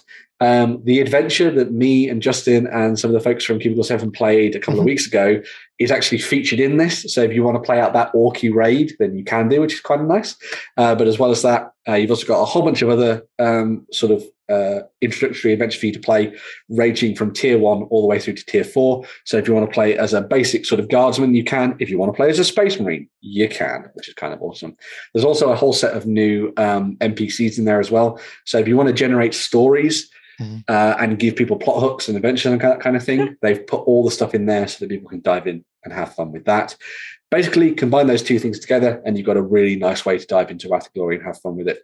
If you uh, are eager to play it now, there is a really good um, uh, free scenario that you can play that's available online either through Cubicle 7 or through DriveThruRPG. Mhm. It's, as I say, totally free and it effectively walks you through a very the very basics of Wrath and Glory without you having to basically have anything really. You can just you just have to have a set of dice and away you go.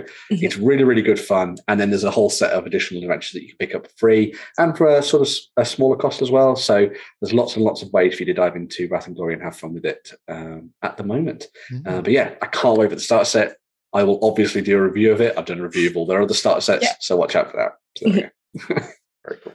and flips flipping to the other side of uh, Flip reverse. Oh. the Wampster RPG world. yeah, staying with Cubicle 7. If you've been looking for a place to bolster up your digital library, library, library, library, Humble Bundle. People Oh, put their feet wow, I can't even don't? So- sentence You're, today. you're all going to have to stop the day drinking if you can't, Yeah. can't complete a sentence. Just I can't, I can't, yeah, right. If you've been looking a pla- for a place to bolster up your digital library, Humble Bundle has been stepping up recently with some really good hobby stuff. So whether you like maps, digital RPGs, STL files, I find myself week in, week out just checking on what the next hobby surprise is up there.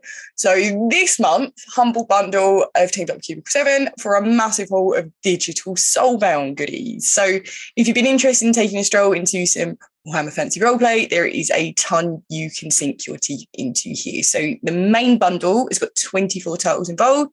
It costs £13.78, pence, which if you were buying everything separately in a digital format, it will be over 150 quid. So you are saving a fair bit.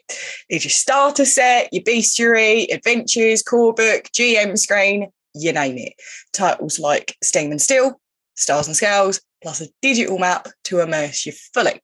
So if you didn't want to commit to the whole £13, um, you can get a 13 Oh boy, 30 item pounds. bundle. I know if you didn't want to commit, weren't ready, you can get a 30 item bundle as well uh, for £7.65 or a six item bundle for 76p. And that includes the starter set as well. It's just worth it for the starter set, in my opinion. But it's a great excuse to jump in if you've been pondering the idea. And as you can see by Jerry, there's a cheeky 20% off voucher for um, Age of Sigmar's uh, Cubicle 7 titles as part of the bundles too. If you've never been on Humble Bundle before, um, users are offered a chance to pay whatever they feel they want to pay. So you'll be given kind of a limit and you can pay more if you want to, uh, as per the suggested price. So if you wanted to offer more, you can. Not all the money goes to Humble Bundle, the money goes to the creator and towards a charity pick behind the campaign. So it's never a clear cut 50 50 uh, where you want your money to go you can. So this particular charity is going to children's health ireland so lots of stuff on the Humble Bundle and there is 13 days left to go on the offer. So be sure to have a gander if you are interested in age Um, I'm also going to say, if you want to learn more about this game, we've done a let's play of it as well. So We if you want to dive in and find out how badly I I uh, uh, ran a priest, uh, well at least I ran him, and then things went very badly. Uh, then uh, yeah, go and check that out. There's also reviews and everything as well for that too. So if you're I'm fairly interested, certain it was our walking tree that kept firing I bolts think- through walls. That was Yes. that was upsetting our karmic chi on that one. I think that's probably the, the Potentially. issue. Yeah, we've also got uh, a couple of interviews lined up with Cubicle Seven in the future as well. So we've got one talking about. Um, uh, was it Warhammer Fantasy roleplay stuff? So all the stuff that's coming up for that, and we're Yep. also going to have one talking about uh, Soulbound as well. So we're going to be diving into that and talking about destruction, which is very cool. So yeah, Destruction. There you have it. That's got you up to speed with what you've missed in the last week and a bit. We're going to have a quick swish, and when we come back, take a look at some 3D printing and Kickstarters.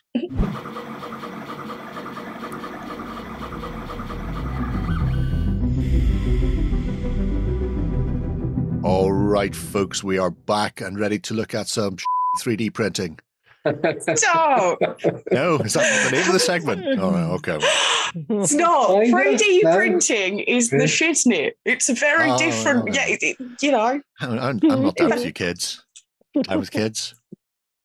Right.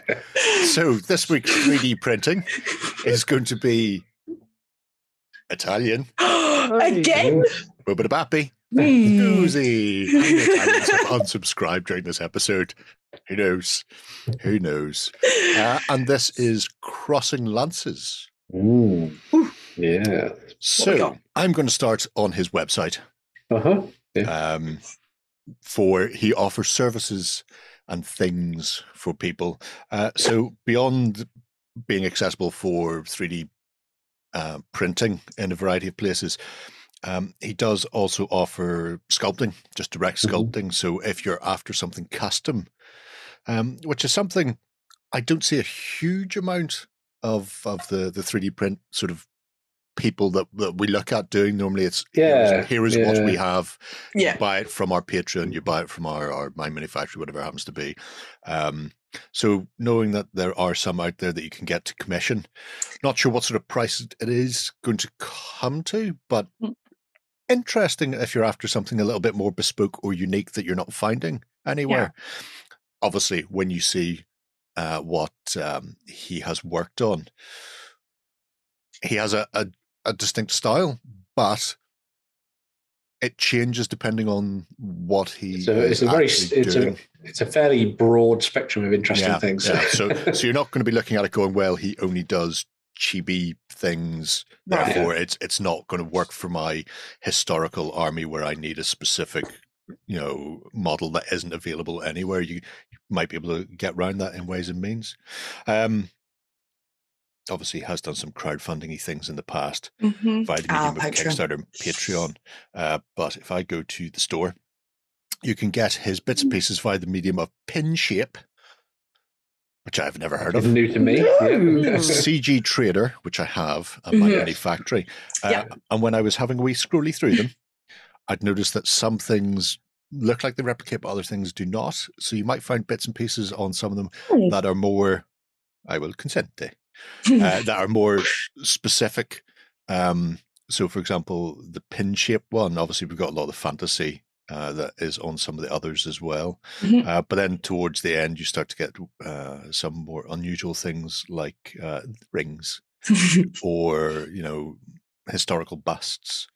That's pretty cool. Things like that. Yeah. So, as to as to how much overlap there is between the three different systems, um, I'm not 100% certain, but it's worth being aware that he does have, uh, or he is accessible through multiple. I mean, I think that is the the full kit and caboodle there as far as Pinshape goes. Mhm. Um, likewise on CG Trader, I think this is what's on MyMiniFactory, but possibly arranged differently.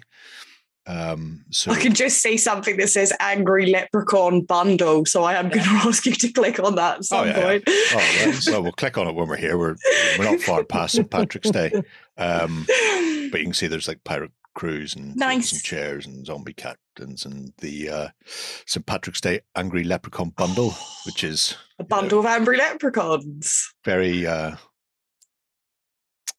very much so. There, there's a whole slew Chainsaw of, wielding of leprechaun. madness. Oh, there's also there's also a whole slew of bits and Bits pieces to go with. Yeah. including Good Angry stuff. Tree, some Celtic I think villages which are a the bit more um, Yeah. Tudor-esque. I think the idea was that these were going to be used as a Blood Bowl team. That would make sense. Oh, that's a great okay. idea. Yeah, that's the stadium. Oh yeah, because they've Build got re-roll counters and stuff as well, yeah. Yeah. and you've even got your cheerleader section, including big uh, foam hand. That explains why there's a tree man then as well. Yeah, That would So you make run them as halflings. Very with the tree man. cool. Anyway, so just let you know, there are those two places. They are Yes. a thing that exist. Um, however, we've been mostly skulking around MyMiniFactory, so we'll have a skulk there. Yeah. So uh, Filippo Giovannini is his name, which is an awesome name anyway. Uh, but uh, has broken down a selection of different um, bundles into different options over on the store. So there's lots of ways you can play play around with these things. I'm fairly sure a lot of these pieces have popped up weirdly in like either people's projects or on Mhm. Twitter and in certain different ways. Like, for example, there's a set of very angry princesses. Oh, I know love a lot them. of people have talked about. Uh, these would be these are fantastic. I, I'd love to use these as like board game components stuff or fables, chuck them in, Yeah, you know. That'd be quite nice. But this kind of this goes back to what Jerry was saying about the fact that Filippo's got like kind of like a very wide ranging set of skills. Yes. So can do these and then can do more serious models at the same time. So which you, you won't see immediately because I, Yeah. I found this Mm. to have a look at first. Uh, but yeah, Uh, because you go from you go from by chibi League of to Legends. yeah, you go from chibi things like this to historically accurate or more standard sort of fantasy or sci-fi tropes, uh, and Mm. then you'll hit something like um, a very finely detailed sculpted of uh, the Holy Family. Um, I mean, he's Italian. I, I imagine the uh, the Catholicism is strong in that one. We're only separated by a couple of letters. Our flags are practically the same. Uh, but yeah, it's it's an unusual selection. Where's the best place for us to go rather than me Uh, just start if you clicking if you scroll up on this, there should, be, I will. there should be collections um, sets that you can look at. So I would Ah. I, I would open up uh, Rough and Tumble, the Fantasy Football, yeah, Rough and Tumble and the Fantasy Football, and then that Black Friday 2021 one as well. We'll look at that. Okay. Uh, because these kind of like clicks together some of the like key elements of stuff. So this gives you a look at all the different kind of uh, key elements once again. Yeah. This gives us a look at all the fantasy football teams that they've got. So there's a whole rate like there's a duck team. Stop! You've just Yes. got me off the cutimals. the- now the you're giving me a Attack team. duck. Te- I already had a penguin team, Ben. Now you're giving me ducks. Killing teddy bears. That is Uh, there might be there may be teddy bears. I think, I think, and- I think there are. There's a killer, killer teddy bear team. Oh They've got God, a, we need to do um, that, don't we? Oh, like an early 1900s American football padding on as well. Yeah, yeah. Which is Yeah. which weirdly we never really see when people do Blood Bowl. We don't see the the early oh, style, you know, the the thing that you would see at the start of Cheers, generally on the black and white photographs. They And then are you've got them quacking. oh, out they've the got ball. such attitude Yeah. issues. It's brilliant. they're very angry. Are they They angry are. because they have no opposable thumbs to hold and through the ball with? That would make me angry if I was a, a football player. back. Oh, hello, cat. Oh, I've got a good idea. In And a there's the conquistador pre-supported look. element as well. Yeah. yeah. There was like Mm. Cass was saying there's a there's a there's a, a teddy bear team. We look at the teddy bear team. Oh, the Killer killer teddy teddy bears. bears. Yeah, yeah. Oh, there's Yeah. bunnies and pigs and I'm sure a my whole- baby cage can find his way in there. Killer These are awesome. oh, they're sinister as anything. I love One's that. actually ripped his own head off. That's fantastic. That's It's- excellent. Brilliance. Oh, they're great. That's excellent for a, a very specific reason. I've been looking at the Malifaux actually do a set of really raging, ripped apart, stitched horror teddy The bears. teddies, yeah. And I was thinking they'd be great for doppelgangers in Kings of War. But they're expensive to put a ton of them on a base. Where something like this could be a winner. Oh yeah. Mm. I like that. I think that's pretty I cool. love mesmerized, yeah. Mhm. I like. The, I guess it's the throwers that have taken their heads off. That would make sense. yeah. Oh, they're great. Look, little wolves. Mm. Yeah. Little, you got your blitzers. Oh, I'd have stuffing coming out of the seams. Oh Just yeah. yeah. Barely held together. No pun intended, but barely held together. Are you sure there was no pun intended? Because it sounded like there was pun very much. intended. I ran with it, Jerry. That's Yeah, all I well, went. you know. Yeah. It's you've got to do it. Sometimes you got to do it. Then we've got that, and then here we have a more traditional halfling mm-hmm. team. Which, when you compare that to the leprechauns, you know, you can see there the sort of range and scope he has in his, in Yeah. his sculpting. really nice. I like that. We'll not get bogged down in all the No, no, but teams yeah, will be here. they, they have a lot of them to go. through. Cool. Those are really nice uh, tree men. They are. I like They are that more nice. twisted, Nice twisted look to them. Yeah, coming at you. So the other one was the rough and tumble collection. Yes. So luckily that one. But, so this is sort of um, again, it's got some kind of like fantasy football elements in it, but then a few more of them have been designed for use in sort of skirmish games or D and D and that kind of thing as well. So Mhm. there's a uh, apparently Filippo really likes uh, halflings. That seems to be the main Yeah. thing. That's the Uh, main theme. yeah. Um, but yeah, there's things like Ratman and all sorts of stuff in there as well. So if you're looking for an alternative, oh, they're awesome. yeah, I, I think like while obviously a lot of people would be like, ah, Warhammer, that's cool. I think these are more probably suited to using Kings of War. I think Yeah. that I think the aesthetic matches I think nicely with the Mantic stuff. Yep. Very good for Um, Ratkin and Ratkin slaves. yeah. Yeah, Yeah, so I think these would be a really easily, nice one. easily work That's for a, both. I love that. Th- yeah. Oh, yeah. with rough. Yes. Yeah. Was it? You look like a pigeon that swallowed a plate, Percy. Mm. But yeah, they're, they're great little collection. It's great little collection of stuff, and uh, I love that he's put them on hex bases, yeah, but for no Oh, reason. But yeah, jeez. yeah, they look good. yeah. All for that. You never have enough uh, enough rat folk. No. There's your Bilbo, possibly not Bilbo. Not Bilbo. pipe. Uh, you know, Bilbo, not Bilbo. Yeah. could be. Uh, I'm not. I'm not saying the B word after what happened last week. Every single time I said it, you had Warren giggling. I'm not doing it. right. Is, is that what happened there? It was just. No, words and that's exactly and that what was just- happened. we can't put this out. It's just yeah. hysterical laughter the whole time. Well, Hmm. that makes sense. That makes an awful lot of sense. That's really interesting. Halfling on shield bearer. Just one fat halfling having to hold the queen up. Turn into one of your like casters or something, maybe. Oh yeah, it, it's um, a sorcerer for Kings of War, Yeah. mounted on noble steed. you just have to. That'd be very good for the new periscope magic item actually that lets you Yeah. see you above uh, units. Sorry, I'm just going through a halfling phase at the moment with Kings of War. Doing some You've been filthy playing with stuff. halflings for a while, though. You haven't. Oh, I've been playing with them for There's years. even a there's, there's even a plague. There's even a plague hen. Who wouldn't want a plague hen? Well, yeah. Yeah. Wow. I, I can think of a few people who wouldn't want one, but look at that. Look That's the mask. hilarious. Can Look someone please put that into turnip and it will make me very happy? It would make sense. That would be good. Yeah. So, Turnip yeah, so hen. There's also this Black Friday collection. So this is from last year, but one of the things that I, I really liked was that Princesses Got Angry. So, Uh-huh. um, so it's very recognizable Disney princesses that have Hmm. decided that they've had quite enough of uh, their their uh, They've gone wrong. their damsel in distress ways, and so they're now ready to kick ass and take names instead, which I thought was really fun. Nice. Um, Yeah, literally taking the register. Like, Yes. look at that. yeah. Uh. Wolverine Bell. yeah. I quite like the idea of maybe using these and then finding like a Shrek and Donkey miniature or something, awesome, Ben. and then you could play out like a Shrek game. That's quite nice. That is very nice. Modular castle castle set. set, yeah. Castle set, yeah. Make the Disney castle. Kind of cool. Oh, She's cleaned the floor one too many times. Yeah, she, already. she shall not go to the ball. No. Nope. Maybe I cheat like- a wall, mind you. I quite like the idea of having them being part of like a zombie game. So you have a whole bunch of zombies. Oh, and yeah. they've had they've all been like captured by uh, the wicked witch or something, and so you have to break out of the prison and kill the zombies and escape and kill the witch. I don't know, that'd be kind of awesome. Yeah, or you just have your zombie outbreak in Disneyland. Well, yes, and these yeah, are just Yes. these are just the actors desperately Yeah, trying yeah. to get out. Yeah. Use it All for some want to do is go TV or something. Yeah.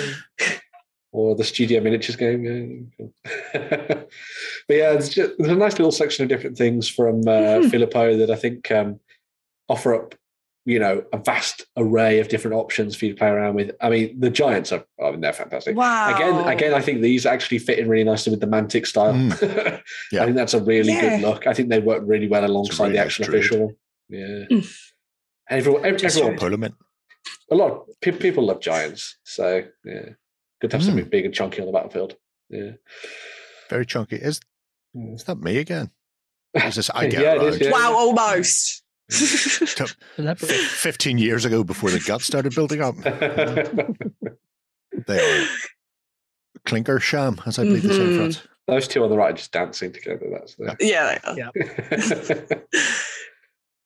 Oh, he's like, he's, hope he's he- doing the. Uh, I hope Just do it. I really hope that's what he's doing, and he's not just trying to squeeze one out. He's got a bit head shaker going on. Yeah. I've been bunged up for days. I shouldn't have eaten those poisonous rats. But yeah. Yeah, they Oh. are lovely. they are. Painted up Somebody's- gorgeous somebody's done as well well. work. I like that we've had some of it, images of it painted, not painting. It's nice. Um, Yeah, yeah. Let's Yeah. final, Nice way to the it. product. It's an interesting thing. What is this? Is this tribes? Yep. So uh, similar to a lot of creators, obviously, uh, Mhm. there's the store where you can go and buy everything, and then you can dive in and play around with uh, tribes releases every Mm. month or It's every very so often. Wolfen. Yeah. Yes. So you can uh, get your hands on the welcome pack. There's the rights to print them and stuff like that as well, which is kind of cool. So if you want to sell them on um, Etsy and stuff, you can do. pack. That's pretty awesome. Doesn't get a lot in there. You get those giants, yeah. yeah. Yeah. So, so yeah, there's a couple of different pledge levels. As you can see, kobolds is the focus of, uh, I think, sort of March and stuff, wasn't it? But uh, there you go, sorcerers as well, which is pretty cool. So, Sorcerers. yeah, so there's a nice selection of different things for you to play around with. Uh, obviously, a little bit more on the site on the fantasy side of things, but there's a few bits and pieces in there that you could use to go a bit pulpy and have a bit of fun on that regard as well. So, yeah, He's really nice. I like him. He looks very like um what's his name? I want to say Raistlin. yeah, Yeah. uh, from Dragonlance. Dragonlance. Yeah. Yeah. Mm. Big red cloak, white hair. Yeah. Yeah, away you go. Voiced by Don't- Kiefer, voiced by Kiefer Sutherland in the animated uh, movie. There you go. Don't know how you're going to do. They didn't. he- Really? Wasn't his pupil? His pupils were like hourglasses. I don't know how you're yeah, going yeah. to replicate that on this miniature. But uh, good luck at home. Fingers crossed. Let me know how that works out for you. and Wolfmen, they are they are screaming. Mm, Rackham, uh, yes. particularly at home with this. Oh. Oh. You had me at Wolfmen. Suddenly, Jerry was badgering someone to print some miniatures for him. So I print them, but I only have a um, FDM, Jerry. Ah, that's all Print them for you. But I'll console myself by just opening up some of my collection and just look at the actual ones and go, oh, yeah," and then put them away again. But they they'd be really good, especially with um, f- few places doing confrontation again at the moment, so you can get Yeah. back into the rules. Yeah. Oh, funky! Mm. She's got a gun. She's got Talking about some seven TV stuff, that would Yeah. be perfect for that. Yeah. Yeah. He is fancy. He's he's proper Irish New York cop type thing going on. He's with a broad Glaswegian accent. Yeah. It's you again. It's me. Oh, yeah. I, I'm investigating the once more. Yeah, They are they're ridiculous. very what are they about to be? yeah. Who who are you? I'm intrigued. Who- Horror adventurers. Mhm. Okay, yeah, yeah, I see that. I see all of that. Yeah, Take him into Call of Cthulhu yeah. if you want to play. Had me. at Oh, Call of jeez. Cthulhu. Interesting, interesting stuff. Very much so. The um, Yeah, it's not on here. Maybe it's because it's on MyMiniFactory, and I don't know whether there's specific um, tie-ins that they have to meet or whatever. But I know the CG Trader range. A lot of his stuff is giving ten percent of the um, money towards Ukraine at the moment. Oh, Oh, that's good. So that's nice. if if it doesn't make a difference to you where you get them from, and you want to support Mhm. uh, the people Be a who good are, way to go. who are being Yeah. you know Yeah. forced out of their houses at the moment. It's a good way to go. Yeah. I want to open these because you know you can't stop me. I've got the buttons. Once Look again, at that hat. they're uh, that's not, that's a hat. they're a bit a bit uh, fantasy renaissance, Hmm. but city guard esque. I like these. That's a heck of a baton. Hello, Field Marshal. Uh, There's a man who enjoys his drum. He must Yes. be from Lisburn, just banging a Lambeg. That's quite cute. nice. The pool party. You could make these pretty cyberpunk in all fairness. Look at that Oh, dear. dwarf. Ah, Yeah. What is Shadow going running. on? Yeah. Oh yeah, very Shadowrun esque. I could play you, but I'm having a nice time. Is that Irish Irish cop again? yeah, yeah. Uh, and then this was a Kickstarter he did. I want to say last year. Mhm.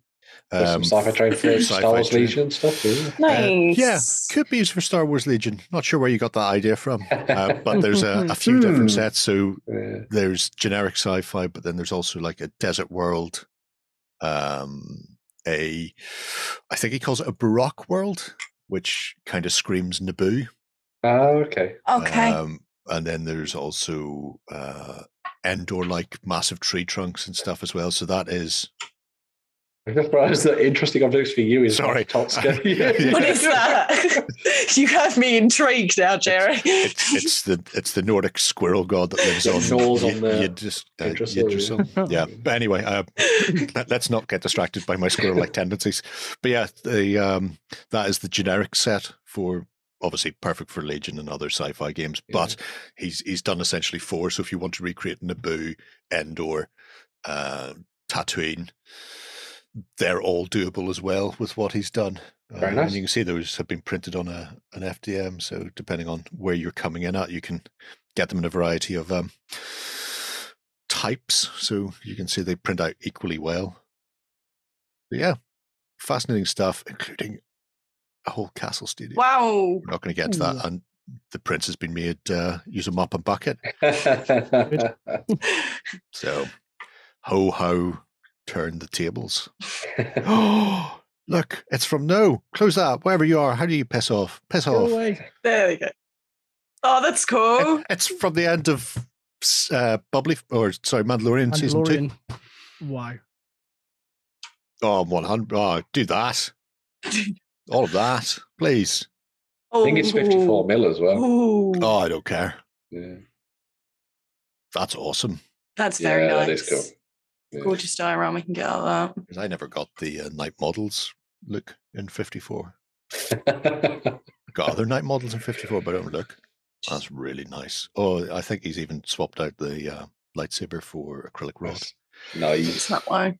Mm, which There we go. Yeah. anyway, right? Yes. So, crossing lances from. Uh, do you want to give it a go again? Filippo Giovannini. Nice one, yourself. Ben. There we go. Yeah. Uh, worth checking out uh, across across is Multiple range of them, platforms. yeah. yeah. There will be links down below for all of that. So Because it's, you'll never know what you're going to find. Did you win one of our prizes? Find out on our prize claim center over at ontabletop.com. Here we list all our previous prizes and those who have won. If you see your username, fill out the form to claim your prize. All prizes must be claimed within 30 days. Uh, now, to round out the show, as always, we've a couple of Kickstarters. You do. Well, I've geeked that. Yeah. Uh, so we start things off uh, with the folks at Privateer Press, um, following on for the, from the success of um, their board gamification of Monsterpocalypse, which is a way for you to dive in and play the game with plastic miniatures right out of the box without any fuss or bother, they decided to take another one of their sort of more board gamey styled uh, games Mhm. called Riot Quest, and they're doing exactly the same thing. So they're back on Kickstarter Nice. Putting together a new set for you to play around with. This comes with, as I mentioned, plastic miniatures for all of these. So you dive in, you crack out the miniatures, they're all in different colors. They've put duplicates of lots of the different uh, characters and stuff in there as well, so that you can play with four players straight out of the box, which is pretty cool. Nice. Go sit down on the tabletop and just play some games and have some fun. Mm. Uh, Riot Quest itself is kind of based within the world of, well, the expanded world of Immoren and the Yeah. Iron Kingdoms, but are like a little bit in the future kind of thing. Uh, so you'll play around with uh, some familiar characters and some that are not so quite familiar. Uh, you will build a team and then you will fight for loot and treasure and glory on the tabletop across that sort of hex based map and stuff, which is pretty awesome. There are a couple of other game modes that have been thrown into the mix as well since Riot Quest first came out. Mhm. Um, so there's the one where you just basically fight and you kick ass and you take loot and all that kind of stuff. They've also thrown in things like cooperative modes where you take on a big bad um, uh, monster or something at the same time. That'll be fun. And also, you can do some cooperative stuff and solo Mm. bits, all that kind of thing as well, which is quite nice.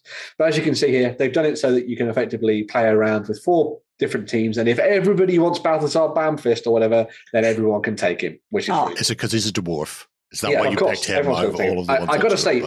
I've got. I'm more of a, a, a Trollkin fan from uh, the world of Trollkin Immoren, I are gotta say. gorgeous, So they are amazing. So if you wanted, if I wanted to have a whole team of them, that would be great. Yeah. Um, so a lot of stuff from the basic, uh, well, from the original Riot Quest range has Mhm. carried over. So a lot of the characters will be very, very familiar to a lot of people, especially those that started out with it. The game is fully compatible with the existing set of Riot Quest rules and miniatures as well. So if you've got a whole bunch of the metals lying around and that kind of thing, then you can use them in this game as well. nice. I should have pointed out that the Kickstarter not only offers up the big boxed game for you to dive in and play around with, which is pretty cool in of its mm-hmm. own right, but it also has something for those people that maybe already own Riot Quest. You can pick up uh, the Pets or the Pests expansion, Mhm. which comes with a whole bunch of little tiny critters that will run around the board and help you or hinder you. Um, they they decide, uh, which I think is really cool. There we go. so if you want a bunch of really lovely looking, cute little creatures and a tiny, tiny warjack with a spanner, who wouldn't want that? Can do that, which is really cool. Um, nice. Yeah, uh, I think Riot Quest is one of those games that I think gets a little bit sort of doesn't get as much love perhaps as uh, as as War Machine and, and Hordes and stuff. Uh, I think they've done a really good job on it and sort of expanded it in a really nice way. And there's been a lot of expansions over the last couple of years where they've thrown in different themes and uh, ideas. As I say, I think one of the big things is the the cooperative nature of stuff that you can play around with. So if you if you don't want to just do like a, a straight one on one bash or something, you can play around with Yeah. um, cooperative modes and that kind of thing as well. But, uh, Yeah, it's interesting because um, I had a look at the. I want to say it's it's Winter Wonderland, Yes, yeah, Starter, yeah. Which was one of like season sets, I Yeah. think. Yeah. uh, which had some gorgeous miniatures in it and uh, a themed game board. Essentially, it's it's plays out. It's like a an arena battle game um, where you put together your team, but the as the game plays through, you've got sort of. Uh, treasure appears and disappears and so somebody loots something on one side of the arena and maybe a treasure will pop up on your side so you've got a lot of a lot of frantic action you just don't get pushed into a corner and then pummeled to death um because you're all going for one thing in, in one particular place. So it's very fast paced, but also gameplay wise, you play out in like 30 minutes, three quarters of Yeah. an hour top. So you can Mhm. play lots and lots of games and uh, sort of level up your gang. Um, and they all have interesting little synergies. So you, you can tailor it to your own sort of style of play, which is nice. Uh, and I love the fact that they've taken the War Machine world and then just just went for a comedic slant on it. Mm, Yeah. Everything has a slightly cartoonish feel yeah. yeah. um, in the. It's like what sculpts. Blood Bowl did to Warhammer Yeah. Fantasy in a way. Yeah. Yeah, exactly like that. Where the some of them could almost have stepped straight off a game of Warmahordes, and other ones you're just looking at and you're going, "Well, this is just ridiculous and cute and fun." Um, Yeah. and and just has that cartoon anime feel to it. Uh, it, it it's like a Saturday morning cartoon version of what uh, a Mhm. game in the, the privateer world would be, which is uh, you know it's think it- fascinating. that You're right; it doesn't get enough uh, enough time in the sun. I think. Mhm. I think if anybody's like a fan of the kind of aesthetic and the feel of things like Borderlands. I think that Riot Quest Yeah. and that their, that style of game, I think, is a really good way to sort of dive in and experience that on the tabletop. I think uh, in an established setting that um, you know you've got a whole bunch of really good rules writers and sculptors behind it as well. So if you want to go check that out, it's got 13 days left from the time you're seeing this. So go and Yeah. have a look at it and see what you think. So yeah. Definitely worth worth a look. Um, and there's the rule book you can download and check out some Yeah. gameplay videos as Mhm. well if you've not Mhm. seen it before. Uh, you can have a look at my unboxing. Yeah. It's, it's delightful. People have to pry those miniatures from my cold dead hands. They are really, really nice. Right. We started with an indie that had some dinosaurs. We're finishing with a. Kickstarter that has very famous dinosaurs. You beat me to it. I was going to say cue the Jurassic Park theme tune, but you're already there, Ben. Right. For a few months, Prospero Hall, who are the game design studio over at Funko Games, they've been teasing Jurassic World: The Legacy of Isla Nublar. So now we have it. Blah. Isla Nublar. Sorry, I got Spanish into the odd things. um, now that we have it, there you go. It wasn't Italian enough, I'm afraid. Uh, Kickstarter's up and it's huge. So there's a ton of content, including what's in the box, behind the scenes videos, how to plays, uh, loads to just get involved in the campaign to help you decide if you want to get stuck in because there is one pledge as part of this campaign Mhm. and it's chunky one so i'm going to tell you why so if you would consider yourself a fan of jurassic park jurassic world or just a general dinosaur nut this is going to pique your interest. It did mine because the early films were a solid part of my childhood. So the titles are spanning back from 1993 release of Jurassic Park with sexy man Jeff Goldblum all the way up to Jurassic Park Dominion, which is coming out later this year. So apparently the game comes with a spoiler-free ending. So fortunately, you can play without giving away the plot of the film. Which is good, as we are not just getting a printed Jurassic Park game from film onto game, we're getting an overarching game uh, designed behind the scenes in a playthrough of events surrounding the world. So players are not going to get a chance to just replay exactly what they've seen on the film. It's taking it back a bit. So they've got 12 different adventures, and this is a narrative game. So you can expect them to last anywhere between one to two hours Oh wow. depending on how many you are involved. So this is going to start before the first film, uh, erecting the park, putting plans into motion, and players are going to take the roles of loads of different characters who you already know, such as John Hammond or Henry Wu, and you're going to develop the park. So these characters are assigned abilities that are going to help the narrative forward.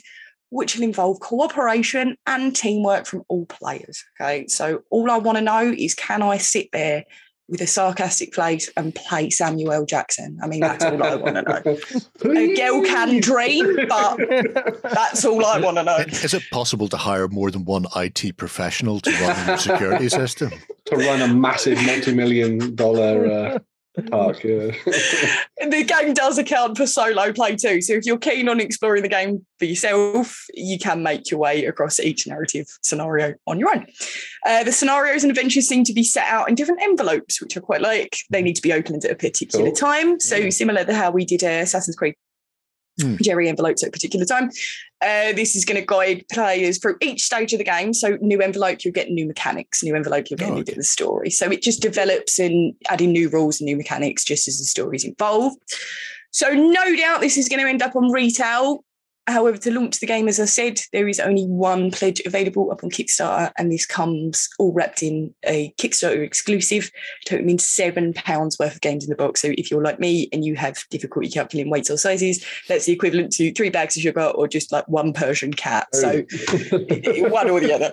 Um, so in the box, you'll get 12 dinosaurs, 12 adventures, 21 playable characters, all the stickers, tokens, and resources to keep you completely immersed. So, as I said, if you do back, you are going to find some Kickstarter exclusive surprises, uh, which according to the campaign that are only getting released as it flows on. So we can't see it's not like stretch goals and stuff like I've that. just I've just twigged why it's called the Legacy of Isla Nublar Hmm. because it's a legacy Because game. it's a legacy Of- game, Of course. Jeez.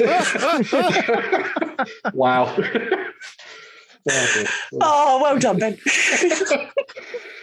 um, but at the moment, the ex- uh, the surprise exclusives that have come out at the moment, they've been a new sleeve packaging Mhm. um, and some amber dinosaurs, uh, which you can have as well, which are pretty awesome. So, although one simple pledge, there's lots to see on the page and loads more coming over the next 10 days of their campaign. So, if you do like Jurassic World, Jurassic Park, Jurassic in general, uh, do take a look at the Kickstarter. I like how they've got um, Guile from Street Fighter to help do this. I mean, I was worried because often a lot of professional wrestlers and, and stuff just once once their career's over in the ring, that's what they're done for. But it's good that he's uh, he's found something else, a new niche to get into. New niche, yeah. I also really like the um, the graphic design. The artwork. 1920s Yeah. action comic style. Artwork on those uh, uh, scenario booklets, Yeah. aren't they? Um, it's just it is wonderful. And then you've you've got the little DNA strand that was in the the first film as the sort of the, the way they teach the kids as they went around the park as well. So Yeah. that popping their version of Clippy, but as a little DNA strand. You know, I see you're making a dinosaur. You want to add some frog DNA to that? Why not? Go off, Clippy. it was your fault. It was me the whole. Oh, there's a Scooby Doo episode. It was Clippy the whole time.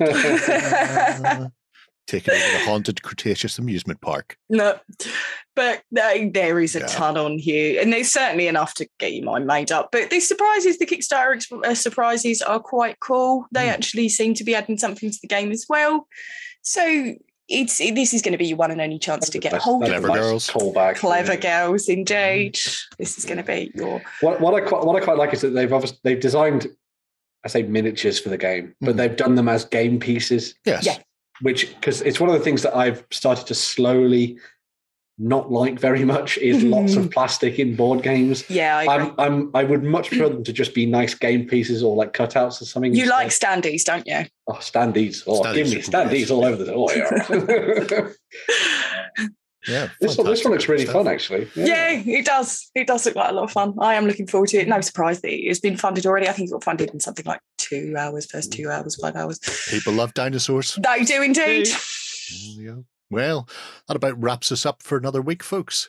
Uh, we will be back on Sunday over on tabletop.com for the XLBS show. Mhm. Don't forget, if you want a chance to win Sláine, kiss my axe, then comment below, be a subscriber, do all the other fun stuff as well, and you may be lucky. Otherwise, we will see you once again next Friday for more of the same. Until then, have a great week of gaming.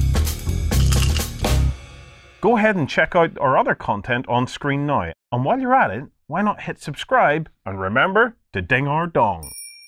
Go on, you know you want to click it. Go on.